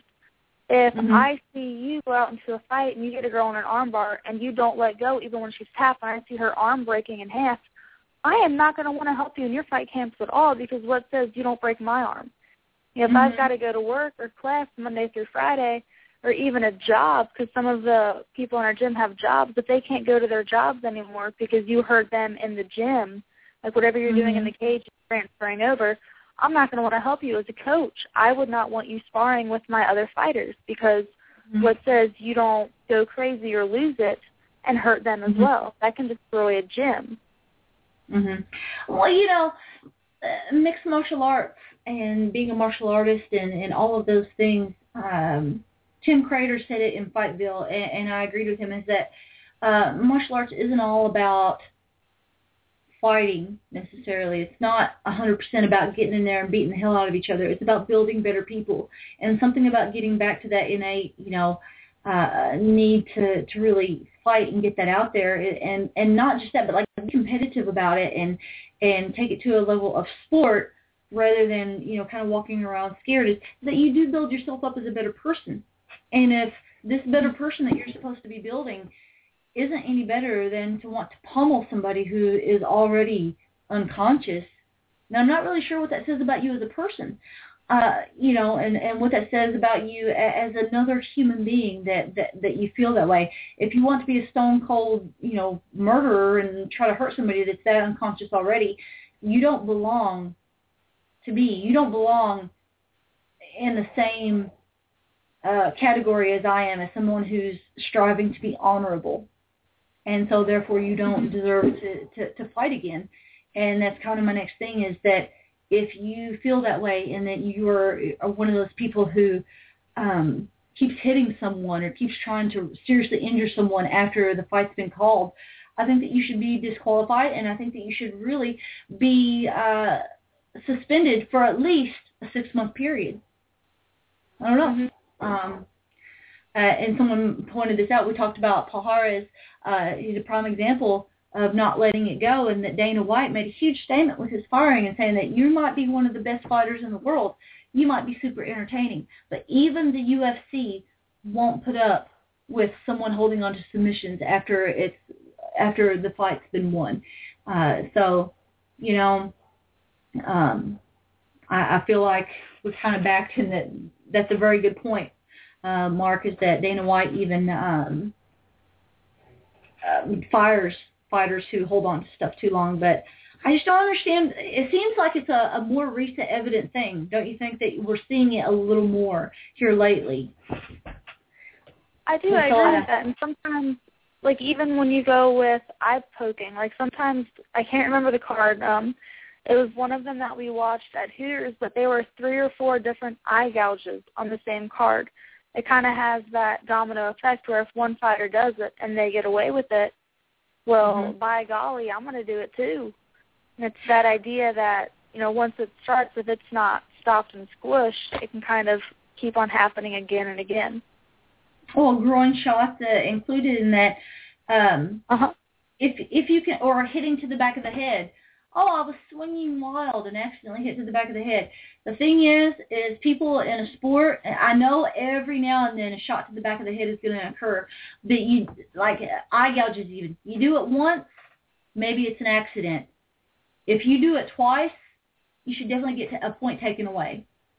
You know, mm-hmm. and I, I feel like if you really want to change something that's a problem, like eye gouging, start every time someone, you know, maybe the first time you let it go, but the second time, if every time that it happens again, you take a point away, I think you'll start seeing, I think you'll start seeing a difference in that people don't have such a problem anymore with eye gouging, and that you know if it's a difference in I've won this round, but suddenly I got a point taken away because I couldn't control sticking my fingers out, I, I think that you'll suddenly see that people can control where their fingers go if it's a difference in a point's going to be taken away. And but that's just kind of my take on it. Is that uh, same as cage grabbing?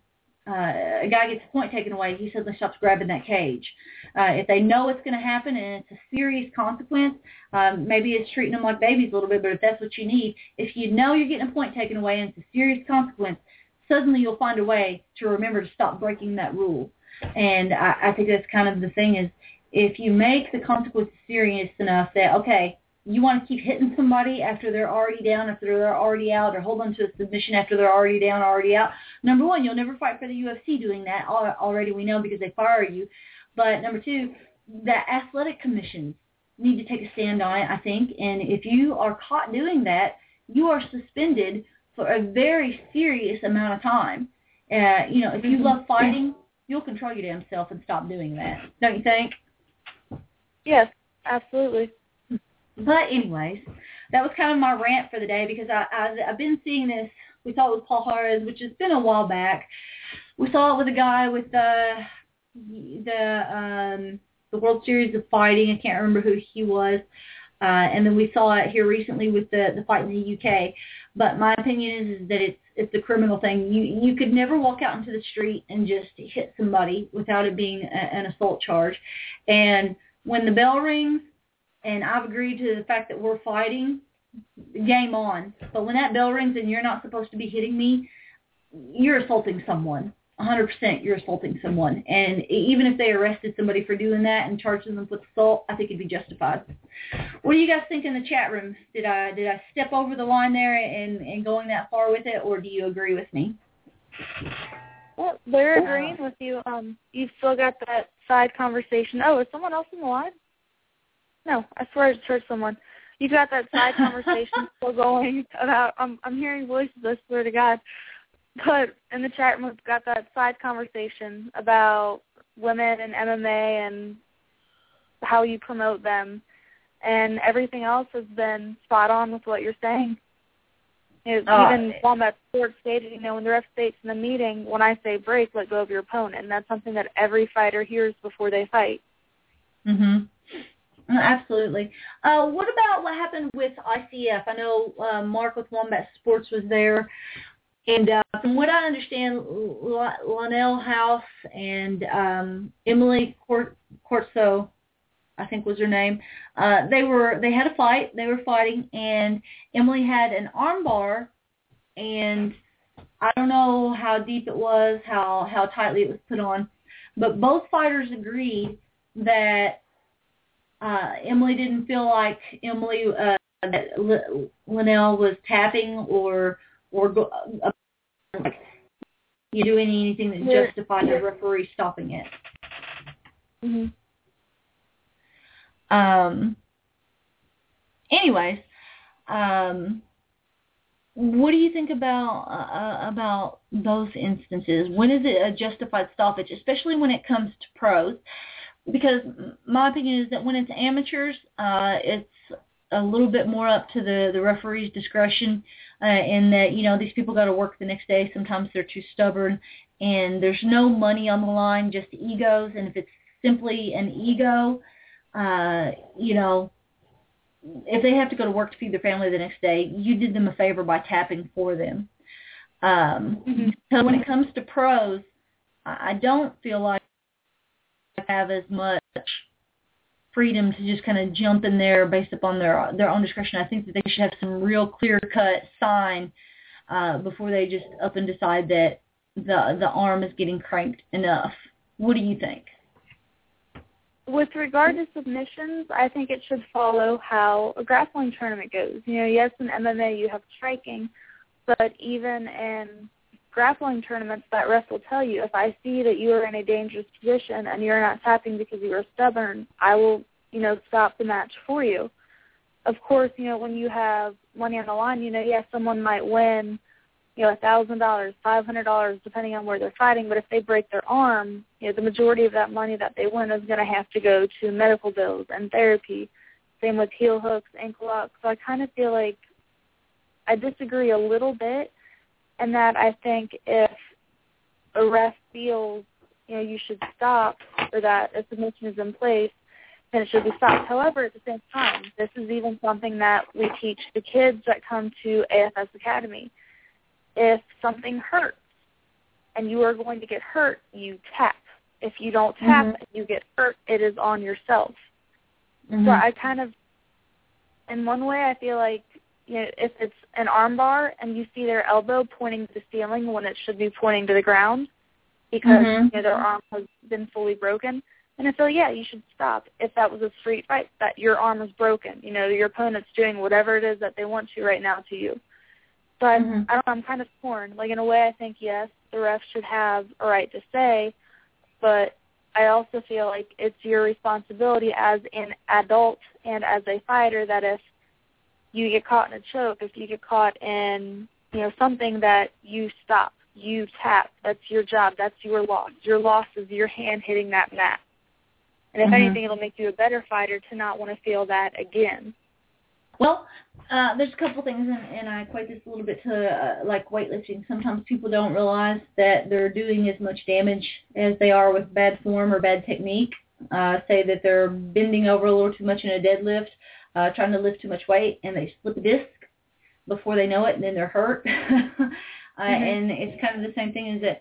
Um, you know, you feel pressure on something, maybe you think you're okay, and then all of a sudden it slips just right, and your and your arms, you know, you- the the capsule's popped in in your elbow, and maybe that's something that a referee could see, maybe it's not, um, or maybe you're just too stubborn to tap and and to you know, uh, even if you can feel the bad technique uh, to equate it back to to to lifting, maybe even sometimes you can feel that you're doing it with bad technique, but you just want to get that weight up or uh, if we go back to, to MMA, maybe you know that it's bending a little much. You're too stubborn. You don't want to lose that way. You feel like you can fight out of it.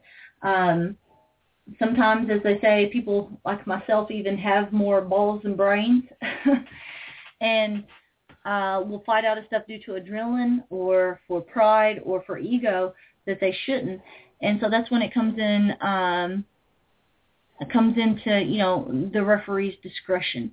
Uh, the referee knows better, and he can see that you're on the verge, and that there's if they can see that there's no way you're going to escape it, say uh, it's a rear naked choke, uh, someone has your back, they have their hooks in, you're not able to escape, they have you belly down, the arm is under the chin around the neck, and your eyes are getting ready to roll back into your head, and they call it, I don't think there's anything wrong with that.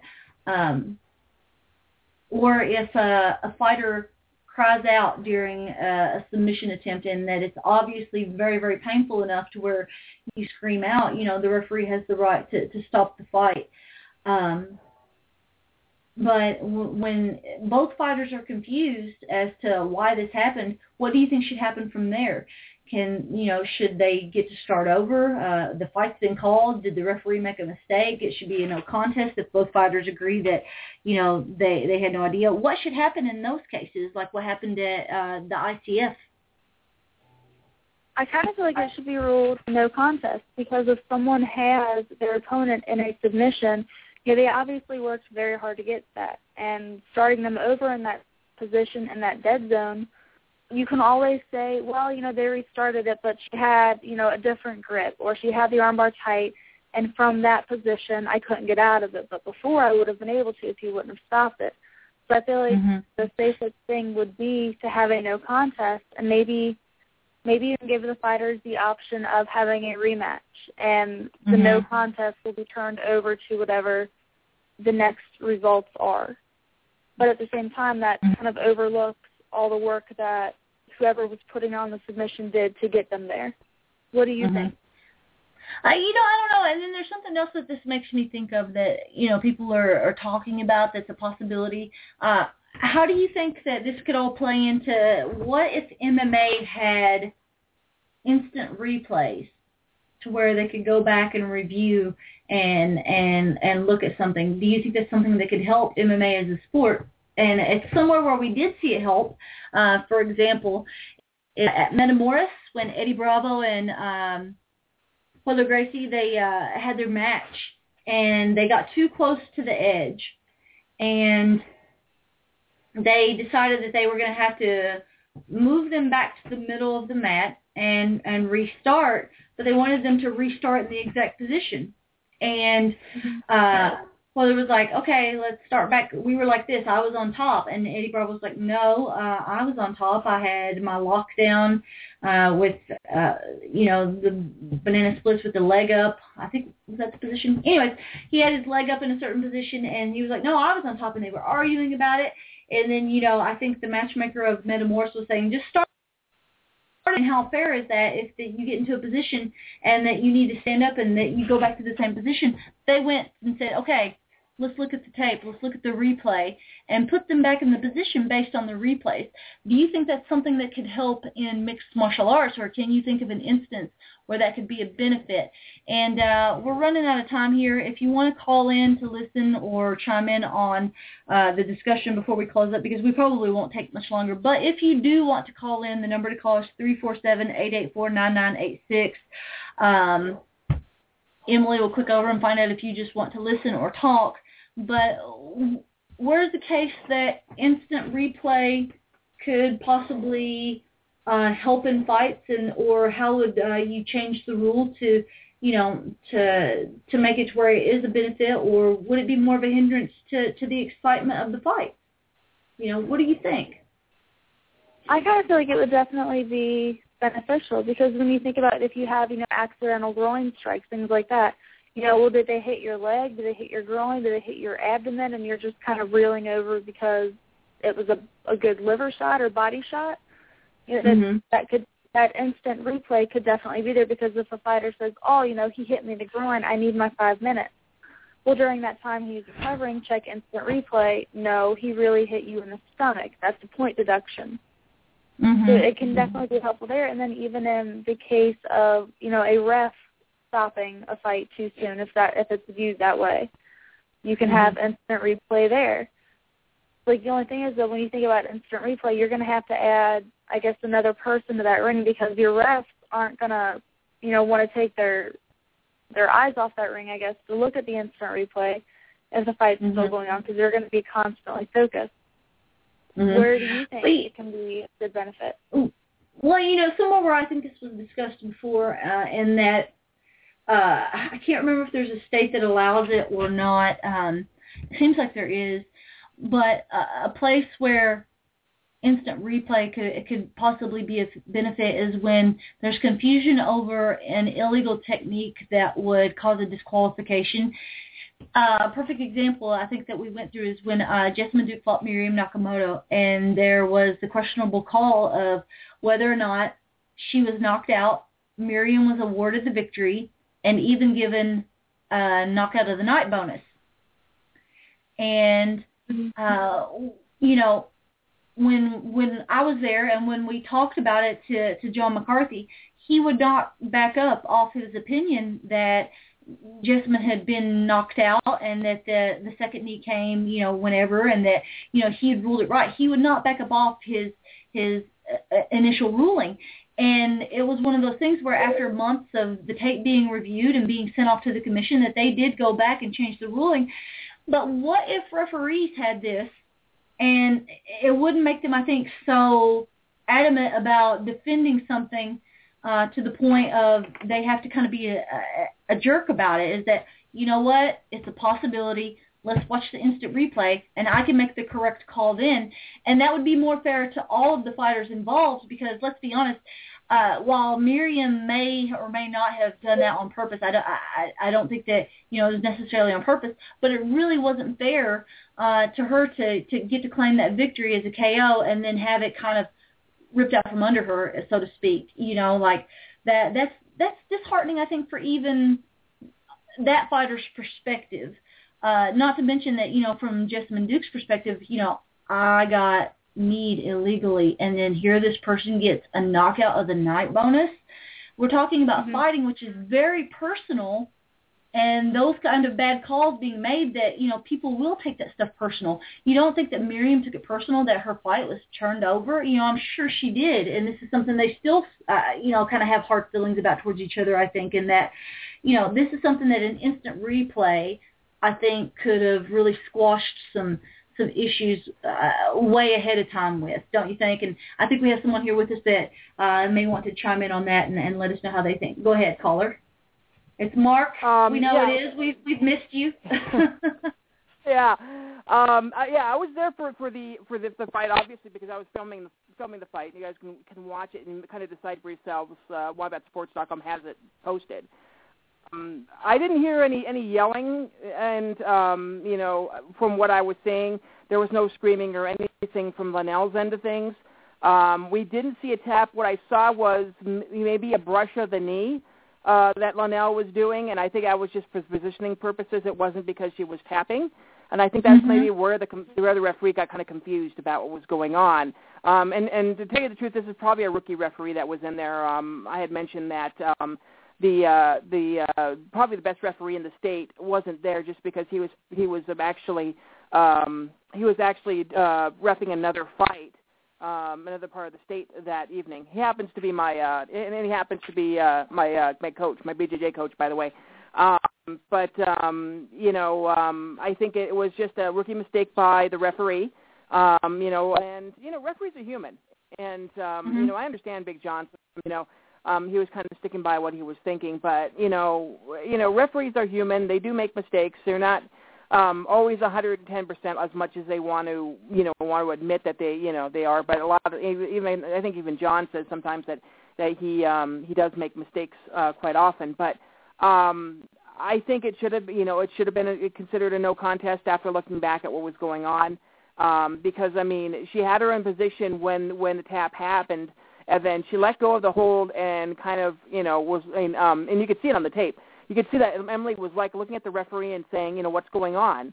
Um, you know, he's like, you know, she knew that there wasn't a tap, and she after afterwards she said that yeah, she did, she knew that there wasn't a tap. Um, and Linnell obviously says that there wasn't a tap either, and there was a lot of confusion. And there was a, um, you know, we were, and and after I put down the camera, you know, because they're still trying to figure out what was going on, somebody had a camera phone on them, and they had recorded the fight. Um, and then we were all at the replay of what was going on, and we saw that there wasn't any tap. Um, Mhm. So um, so we did kind of have instant replay there. I was hoping that the referee would consider um, going that as well, but I think it was a situation where he didn't know what to do. Um, and Mhm. the best thing to do, kind of, but was to say that it was a technical submission. But from what I'm hearing, uh, Linnell's camp is going to be appealing uh, appealing the ruling, and uh, most rightfully so uh, should be appealing that ruling. So just to let you know. Absolutely, and you know that's that's the right thing to do. Is if there's some confusion and, and both fighters can agree and you have it on tape, you know, uh, when do you think this is a case where instant replay would help to kind of solve the case in that, um, Stop. you know, I, Emily, you know, I'm sure uh, it's declared a win for her. The promotion paid her her win purse. Uh, you know, the the other girl goes away kind of, you know, I guess kind of not ripped off isn't the word I'm looking for, but you know what I mean. Uh, if they had instant replay, that it could have uh, spared them some of those those Well, emotions and feelings. Well, I'm I'm not speaking necessarily for the ref that that you know that that I know who like I said is, is probably the best ref in the state, but um, I would think that he would want to watch the replay, and I, I think I've Mhm. seen that done before here in the state where um, he uh, went back and saw the replay of what was going on and had ruled something. Um, And Mhm. I think that's the, that's that's the case here. Um, I think he would have he would have done that.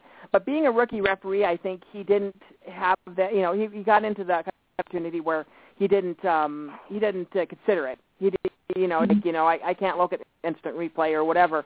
Um, I think that the referee can absolutely use that as a tool, and I really kind of wish they would have done that done it that night because it would have uh, helped with any kind of confusion of what was going on and um, all that as well. Uh, but um, but yeah, I mean, it was just it was just really confusing for all of us ringside, knowing knowing what was going on, why why you know the ref stopped it. But I, yeah, I think it was just a simple case of a rookie rookie being a rookie and uh, making a rookie mistake there in terms of the refing. So hopefully then uh, again, that gets overturned to a no contest. You also have the idea that Jason has brought up in the chat room that you know if you do have instant replay and it's something to look over, you know you've got to wait 10 minutes to view all angles of it, and by that time you have the fighters Um, off. So even with instant replay, you know, let's say they reviewed that tape and they said, okay, she didn't tap. What would you do? Would you restart Yeah. them in that position? Would you restart them Well, standing? if the fight's been put off and and and Jason will let you speak up on this too, but if the fight's already kind of lost its momentum and, and the excitement of it, did did they get to maybe start over again, or is that fight just ruled a no a no contest? You know what what do you do? What is the answer? You know, do you start back over? Uh, you know, ideally, I think as a fighter, you'd be like, all right, since that fight was messed up, let's rule that one a no contest, and let's do it again right now tonight. you know, how many fighters do you think would agree to that? Yeah, well, I mean, I'd, be interested to hear if, if there were options for, for for fighters like that. I mean, Emily, I think the good news for Emily was is that she ended up fighting again that night um, against a different opponent. But um, you know, because I don't think she wanted to go six months with um, with having that controversial win on, under her belt. Um, so she got at least one solid win that night. But um, I think that um, you know I don't think it's going to be 10 minutes. I mean, for us, it was just, um, I mean, it only took us maybe a minute or so to look at the replay, at least from one angle. But, um, and there wasn't multiple cameras in the arena. There was only, there's only, um, a lot of us were just on one side of the cage. And it, it happens that that side of the cage happened to be the side where, um, where the submission happened. And it, it was kind of weird because, um, like, for most of the fights that you'll see uh, me post, um, they were at that side of the cage. So I really got some really good angles that way but uh, um but yeah there wasn't a, a film crew there as much as there were other you know other people there just filming just for fun or or for other purposes there was a couple of news stations that were there filming as well so um I, it doesn't really take you that much um, to uh, you know to, to load up a, a quick little view of what was going on. Um, I don't really need I don't necessarily need to, to have uh, really multiple angles.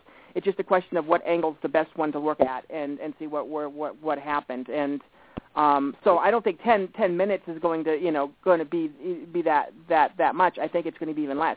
I've seen them do it for you know like maybe a minute. You know, just go out go outside the cage real quickly, watch it, and then um, see what was going on, and then rule whatever you have to rule. Um, and if in this case it was, I mean, it was a no contest, obviously. So um, I don't think there would have been, you know, you know, they could take as much time as they want in the world. They just need to to roll it to be a no no contest. So um, it's kind of, kind of my opinion on the situation. Jason, let us know what you think since you're with us. Well, normally I agree with Mark, but I 100% disagree this time. Um, you watch a football game. They go to instant replay. Yes, they want the best angle, but they've got 10 angles to look at before they decide which angle is the best angle. Now, in this case, there was only one. That's fine. But you still, if, if this is like the UFC or Bellator, they're not just going to say, okay, that's probably the best one, so we'll go with that angle. They're going to look at every angle to decide what the best angle is, and then they're going to sit, especially if it's something like a low blow, they're going to watch it over and over until they come to a decision. It's going to take time. In baseball, you can watch a replay on TV and say, okay, that's obviously what the right call is. But the referees don't take it, the umpires don't just do that. They take time and watch it and watch it and watch it. And like in a UFC or something, when it's super important, that's what they're going to do. And like me, for my example, I don't fight, but like when I cor- I'll use Sarah when I cornered her. If something like that happened, and she had to stand around forever, and had totally cooled off, I wouldn't want her to start the fight over. She's totally cooled off mm-hmm. by that point. I wouldn't want her to start the fight over. To me, if they want a replay, I'm fine replay. But if they have to overturn the decision, to me, you make it a no contest and tell them they can rematch it some other time. Mm, that's true too. Uh, no contest, I think, would probably be the best way to go. If if they had instant replay in the UFC, do you think that it would be fair if they had the referee that's in the cage, but then they had a panel maybe that only did uh, instant replay um, oh, yeah. that's, decisions? That's what they do, for example, with baseball. The umpire, if, if they go to replay, the umpires on the field have no say in it anymore. They go, they call New York and there's umpires sitting in New York who watch all the angles, and they make the decision of whether it's overturned or not. So, yeah, I would like to have people sitting out there. If they do that, I'd like to have other referees sitting out there watching it. But I just mm-hmm. think it would take too long, personally. Yeah, well, yeah. You just got to kind of understand that, you know, obviously this is a smaller promotion. I mean, if if it was the oh, UFC, I, I mean, I could absolutely see it. But um but yeah, this is a smaller promotion and obviously they didn't have that um you know, have that um you know, that opportunity to be able to do it. But I, I still just cock it up to to, you know, a rookie referee being a rookie referee and, and making a mistake in terms of it. Um but um but yeah, I mean um I I you know, I I think football is different because you're moving down the field. There is I mean you could you, you have to have, look at different angles, but there's usually just one angle that you need, one or two angles you need to know uh, the tap, then you know, then you know, obviously look at the look at the uh, the which where where supposedly the tap happened or um, where the hands are. Um, in terms of the um, and, and and again, this is kind of instantaneous. I, I don't think it takes ten minutes to set up. It, it takes maybe a couple, you know, maybe a minute because okay, we'll we'll put up this angle, we'll put up this angle, put up this angle. So if the UFC ever did it, I, I think it would be pretty much instantaneous. I mean, look at look at when they do replays for the audience you know, we can see what's going on. It usually only takes about a minute or so to to, to compile that. So, um, yes. So I don't we also much. we also have those times where they it looks like there's a low blow, and they replay it six or seven times, and you still can't tell whether it's definitely a low blow or not. Uh, it looks like a low blow from one angle, but from another angle you can tell it clearly hit you know, somewhere else. That's the one that I see as well. Uh, you're like, oh, that was definitely, you know, a shot to the groin, but yet they take it from like underneath the left leg on the right side, and you're like, oh yeah, that totally hit him, you know, just above the knee. I, I do see that one, you know, so it's hard to say, like how, like what kind of a quality instant replay team would you need, and if it's going to have to get into all that, who really benefits from instant replays? For you know, would it only be bigger promotions if that's where you're going with it? You know. Mhm. I don't know, guys. We we we haven't come to a very good decision tonight. yeah, this is one of those situations where, it, yeah, it was. It's it, it's it's a very debatable uh, debatable situation um, of of where you know that kind of heads and all that as well. So you know, I, I you know I respect everybody's opinion. So you know, one of those things that's going to be debated in, in in everywhere you could possibly think of. So. I, you know, I think that to come to the best answer, not necessarily the right answer, is that um, maybe instant replay can't be uh, used to, to to fix a fight uh, and you know and let them go back and redo something or or you know maybe it can only be used in certain instances where you need to see an exact position uh, if you you know something has happened. Or maybe in the case like we talked about with Jessamyn and, and Miriam that after the fights are over if there's anything questionable the referees can go back and decide you know what, I want to review the tape and make sure I made the right call before, you know, bonuses are awarded. That in some cases it, it, it could be very beneficial, but it's not going to work 100% of the time. Does that make sense? Mm-hmm. Well, yes. here's my other problem with it too, though. Let's, you know, say Gina and Emily are fighting, and mm-hmm. Emily's got a submission on Gina, and it's very tight. And by the way, Emily, you're welcome for me putting you in the dominant position. But Emily's got Gina. Emily's got Gina in a choke, and the referee thinks there was a tap, but there wasn't, and he stops it. And then they have to restart. You have to restart again right now. Is it fair to Emily to restart when she had that choke and it was very close? And what if Gina comes back then and wins the fight? Didn't Emily just get screwed by them well, restarting the fight? I agree with you on that. It should be called a no contest. You know. Yeah, that's what I'm saying. Yeah, I think that they can review it in in cases where it's like, you know what, we're not gonna we're not gonna start you over. This is a no contest since you know there's no. It's a no contest because there's there's no way that you could foresee uh, an outcome to the fight uh, with those two given variables. There's there's no definite clear answer. When a choke is on to a certain extent, you know that no matter whether or not they tap or not, they're going out. But when there's two variables is where if you just moved a little bit this way or that way, that you can't predict a definite outcome, that's where the no contest comes in. And I, and I think that you could, you know, uh, justify using instant replay in that case to rule no contest, uh, not necessarily which way it's going to go. I have another question. Okay. You know, how long have you been training? How long have you been training? Uh, since 2009. And Emily, how long have you been training? Since 2012. Gina, why did you let Emily get you in the choke?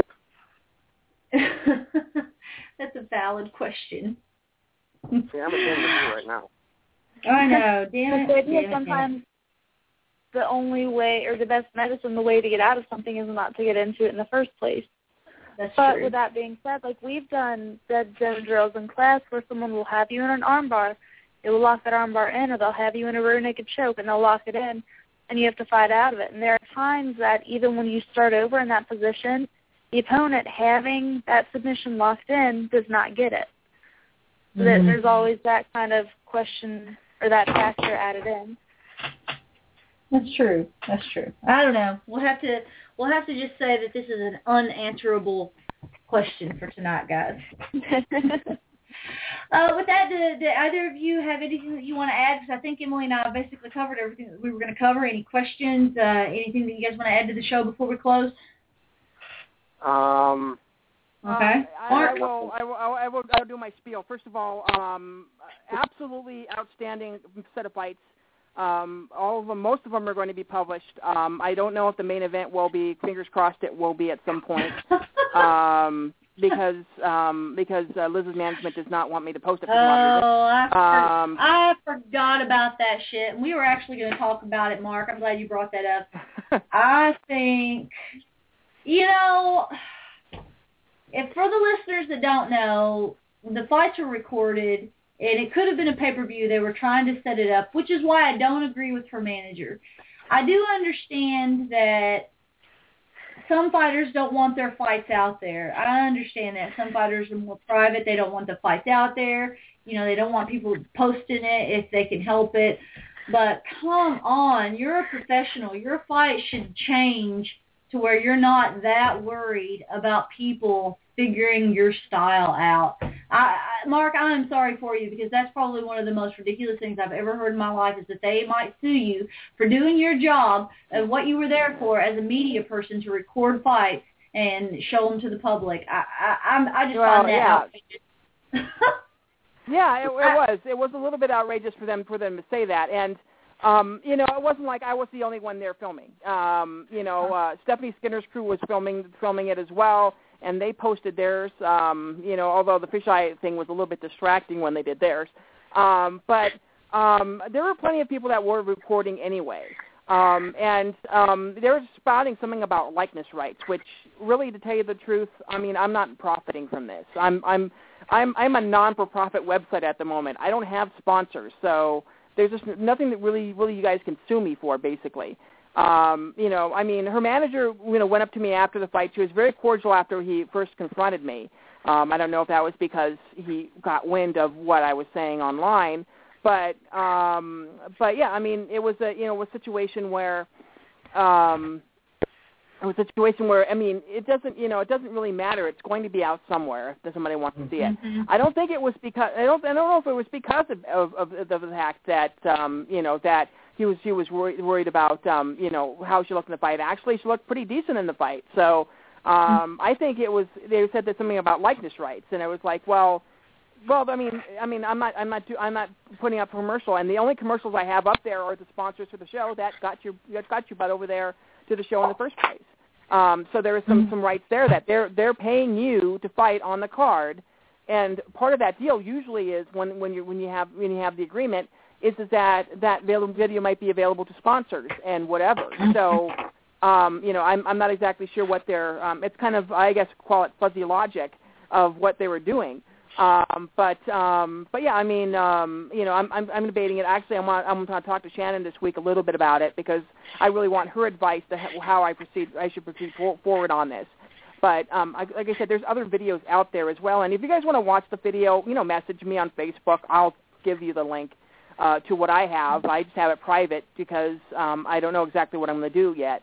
But um, but yeah, I mean, it was it was just you know weird, and it was just me. I mean, um, Rosa also um, got confronted, who, who was the matchmaker on the show, uh, about you know not wanting to post, you know, don't let anybody post their, you know, don't don't let them post the video. And it's like I said, like I said, other other people already did. So it's one of those things where they posted their video up, and it might be a situation where, well, I said, well, they they they posted their video up um, on on the site, so you know it's pretty much already out there. So I don't think you have anything to worry about necessarily. But I don't know. We'll see. I, I, I, I, I, I, my, my opinion is it probably will be posted publicly um, by the end of the week, but um, we'll see what happens. Jason, do you, uh, this uh, my opinion is, is you know some fighters don't want their fights up, and I understand that. You know uh, they don't like uh, other fighters having filmed a study on them. I understand that I do, but in the same point, if Rosa and, and the people that were running the fights invited you there as media to to post the fights up, I don't understand how they have a leg to stand on, and that that's what you were doing there. Uh, Yeah, Jason, yeah, do you have any that's- opinion? I'm sorry. Um, I do have an opinion, and before I finish, after the opinion, I forgot I did have something I wanted to add. But my opinion is this: um, I do find it interesting how everyone is just assuming, and maybe people there know better, but everyone is just assuming Liz didn't have anything to do with it. I mean, has Liz come out and said, I have nothing to do with this? Um, my theory is this, and it's going to sound like I'm putting Liz down, and I don't mean it to sound like that. But my opinion is just because of the Jessica Philippus fight, Liz got this all of a sudden reputation as, uh, you know, Miss Stand-Up Freak. And from what I understand, Cassie was doing very well in the stand-up against Liz, and no secret, Mhm. Liz would like to get back in Invicta. And do you really want to fight out there where someone who's not known for their striking is hanging you with you in the striking when you're supposed to be Miss Captain Stand Up? Yeah, well, I, I need to So- expl- I need to explain something too, and I, I I should have explained this earlier, and I, I apologize. Um, Rosa was approached before the fight not to post it, Mhm. and um, I want Oh. to make, sure- Okay. make sure that's clear. Um, Hmm. So it wasn't it wasn't necessarily about the fight itself, and that's why I kind of know that. And as far as I know, I mean, you know, Liz hasn't said anything a word to me at all about about the situation because I didn't talk to her. And I, you know, I, I talked to her, talked talked to her uh, boyfriend, I guess, or her her her uh, bro- bromager. Let me let me let me let me put that term. Let me put that term out there. Bromager, boyfriend manager. Okay, well then I change my story. I no longer go with what I just said, and instead I'm going to change it to, they just sound really poopy. Yeah. yeah, yeah. I, you know, I, and and I mean, here, yeah. Here's the thing: the, the the promotion gave me permission to do it because they didn't have a film crew there. Um, the fighters obviously wanted their fights. All the rest of the fighters wanted their fights out there. They wanted they wanted to be posted so people can see them. And um, they actually, I guess, from what Rosa told me, they actually, you know, clapped that I was going to post the video.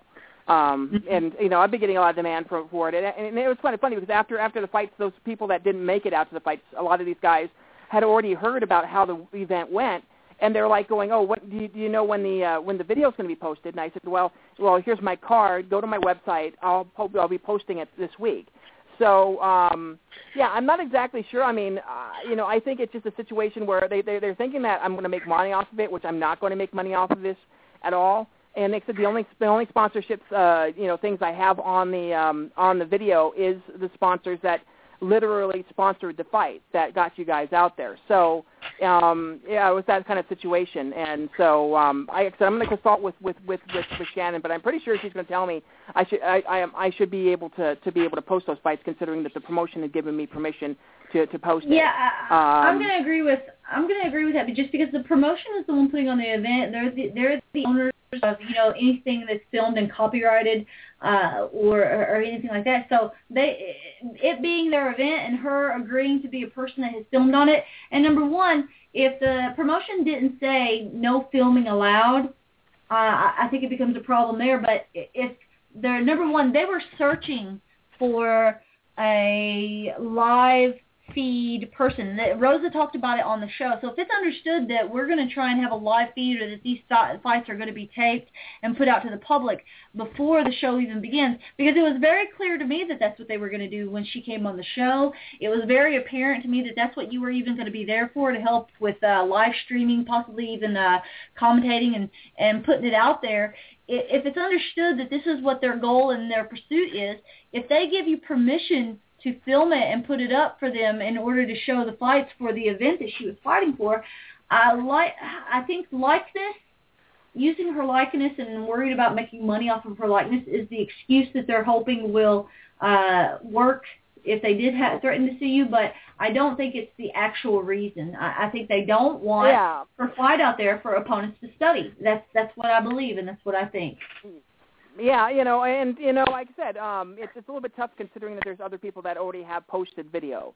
Um, Mhm. You know, um, and so I mean, there's there's little excuse in that that at all, and um, you know, there were some empty threats. Um, I'll say quote, quote unquote empty threats by them because I was kind of Mhm. having to laugh it off a little bit um, about some of the threats that that were that were launched onto me, and I, you know, it's like one of those things where you know they they they said oh we know certain people and i like going the people that that you know i know have known longer and have a lot you know they have a lot of respect for me so you know you know Uh-huh. you know I'm, i brush that off you know like you know whatever you know whatever you guys you know you know do whatever but yeah i mean it was it was a you know i mean i mean it's it's it's hard Well- as a fighter you know you you you got to you got to learn you got to adapt and um you know if if you're worried about people looking in on your ninja secrets or whatever, I mean, they could easily just even even if they ban you know all filming or whatever, they can talk to your last opponent and say, how did she do? What to look out for? You know, and that's a little bit more damaging anyway than than a, what a, what a film would show. Because um, they could say, oh well, she had a tendency to do this, or she had a tendency to do that. Um, so um, it's kind of a, you know, it's just something that's, you know, you know, you shouldn't worry about as a fighter. You know, I mean, if anything, you're there. You're you're, you're there to perform. You're, you're there to be a fighter. You're there to fight. You're not there to fight. You know, in in you know in a in the middle of a gym with with no audience whatsoever. You're he- they're there with a bunch of people watching you fight, and um, you know, you know, and Well, people deserve the right to be able to see it. ultimately your goal is to be televised, I would think. And I kind of went through that this weekend, and something I talked about a little bit. Is uh, part of like uh, with the fights and losing, and you know, one thing that irritated me is that I feel like you know people were like, oh, she must have got ran through, and I'm like, that's not the case. I did really well, and you know, people come up to me afterwards and they're like, oh, keep your head up, and you did good. And I'm like, I know I did good, and you get this attitude of you know what? I'm glad you got. I'm glad you got your forty dollars worth of entertainment out of you know my fight, and you know we're so entertained, and now you feel compelled to to keep my chin up. But as a fighter and as an entertainer, you've really got to put it in a new perspective and and really rethink about how to approach fans in that these people can't sympathize with how you feel as a fighter at the moment, but you do as a fan, uh, as a fighter, have to sympathize with how the fan feels because essentially they are who is paying your fight purse. If the fan is not there uh, buying the ticket, then you don't have you don't have anybody to fight for. And if they're not entertained by you and they're not loving what you're doing and they can't see you and you're not viewable, you're not getting paid. And then, you know, and I relate that back to even what I did this weekend. I was taken very good care of by Rumble Time, who I fought for in Missouri. You know, they paid my gas to get me out there. They they comped me, you know, two hundred dollars worth of meals at the motel, and it was very great. They spent probably almost five hundred dollars bringing me out somewhere. So to turn around and be a sore loser when people are trying to, you know, be polite and tell me, you know, that they enjoyed my fight, even though I'm kind of feeling a little down is not a proper way to react. And that's kind of how I feel it relates to, to Liz and what she's doing. This is not a proper way to react as someone involved in sports entertainment to the people who are basically paying you. Does that make sense on, on how what I'm connecting? Yeah. Yeah. yeah. Um, also, I mean, I mean, you got to give it up to Cassie too. I mean, and I, I know Jason's going to love this. Um, Cassie actually looked pretty good, even though she lost.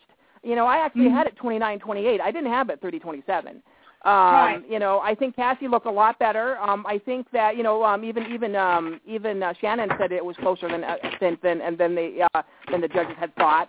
And I mean that means a lot for for gals like Cassie to have the video out there and have people like Shannon be able to be able to watch it. Now I asked if I could share the share the video with Shannon, and he he, he said yes.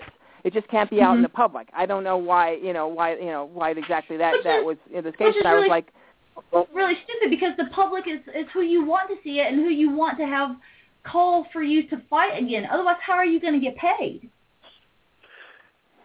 yeah, exactly. So yeah, go ahead, Jason. well, now, well, now that you know, mentioning Cassie, I'll use.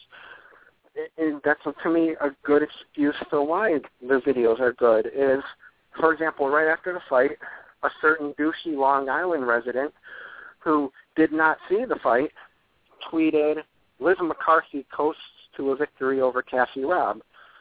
Well, without the video, people are going to see Mr. Douchey's Long or from Long Island's tweet and think that Liz just destroyed her and Right. the video Okay. obviously shows otherwise.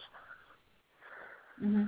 Yeah, exactly. I mean, I mean, I mean, yeah, it's important. It's important to note that Cassie looked absolutely great in that fight. She looked 110% better than she did last time, and it just happened that that Liz was was um ended up getting getting the W in the column. But um, you know, like I said, that it, it kind of you know it, it does blur that this perception that is. And I know we're running out of time. I think we're going to be about out of time. in a Oh, we're gonna get cut off. we're gonna get cut off here in about ten minutes, guys. Yeah, Uh, but anyway, I'll, I'll do my plugs real quick. Yeah, um, WombatSports.com. Check out the videos there uh, at Wombat Sports on Twitter, uh, my Wombat Sports on Facebook, and we'll have the video of, of all the ICF matches hopefully on um, coming up this week. Go ahead. J- Jason, give a little shout out Um, for, for Bloody for Women I, as well. I don't have my no. I, I don't want to plug them because I got other things. I forgot. Um, Gina is aware, but not many people are. Um, I'm trying to put together my own all-female event. Um, I actually have four fighters, pros, who asked if they could fight for me, and I even have mm-hmm. like one fight all set up if they both of them agreed to it. But it's not easy. So if anyone would like to help sponsor-wise and throw some money my way, I'm a very accepting Right. person. So I'm accepting. I, I take happily. So if anyone wants to help me with that, get on it. Damn it. That's all I got. Where do you hope for this to take place at, Jason? Um, Ohio, because I'm not flying anywhere for anything ever in my life. So it'll be in Ohio. And my hope would be, my goal would be by the end of the year, but that's if I can, because I, I got money coming. So I think I can do it. And then, like, either you and Emily would either fight or you'd come be my commentators. That's up to you. Ooh. But I got because because I can just drive you guys, and I don't got to pay extra money to fly you. So I can just be like, you guys just drive. Well, what am I, top Uh, liver? And but you would have to fly. well, let's get it together, guys. I, I really appreciate you guys helping out and uh, coming on the show and chatting it up with us tonight. I think we missed you. We took a week off last week. and We missed everybody, so it was nice to get back together and uh, and hash some stuff out. And with that, I think we'll be done for the night before we get cut off. Uh, good night, Mark, and good night, Jason. All right. Good night. Good night, Emily. And uh, thank you for tuning in to Pro WMMA Now uh, with the ProMMANow.com radio network. Be sure to check us out on Facebook and Twitter. You can find Emily at EBART. You can find me at Gina Jellyby. You can catch us on iTunes or on the go with Stitcher Radio. Be sure to catch us there. Check out our show sponsors, Bangtown Fightwear and the Mile High Grizzlies. And with that, we're done. Send an email uh, or a direct message through Facebook to myself or Emily if you have any questions or would like to hear someone on the show, ggina, ggina at yahoo.com. And with that, we say good night. Meow. Good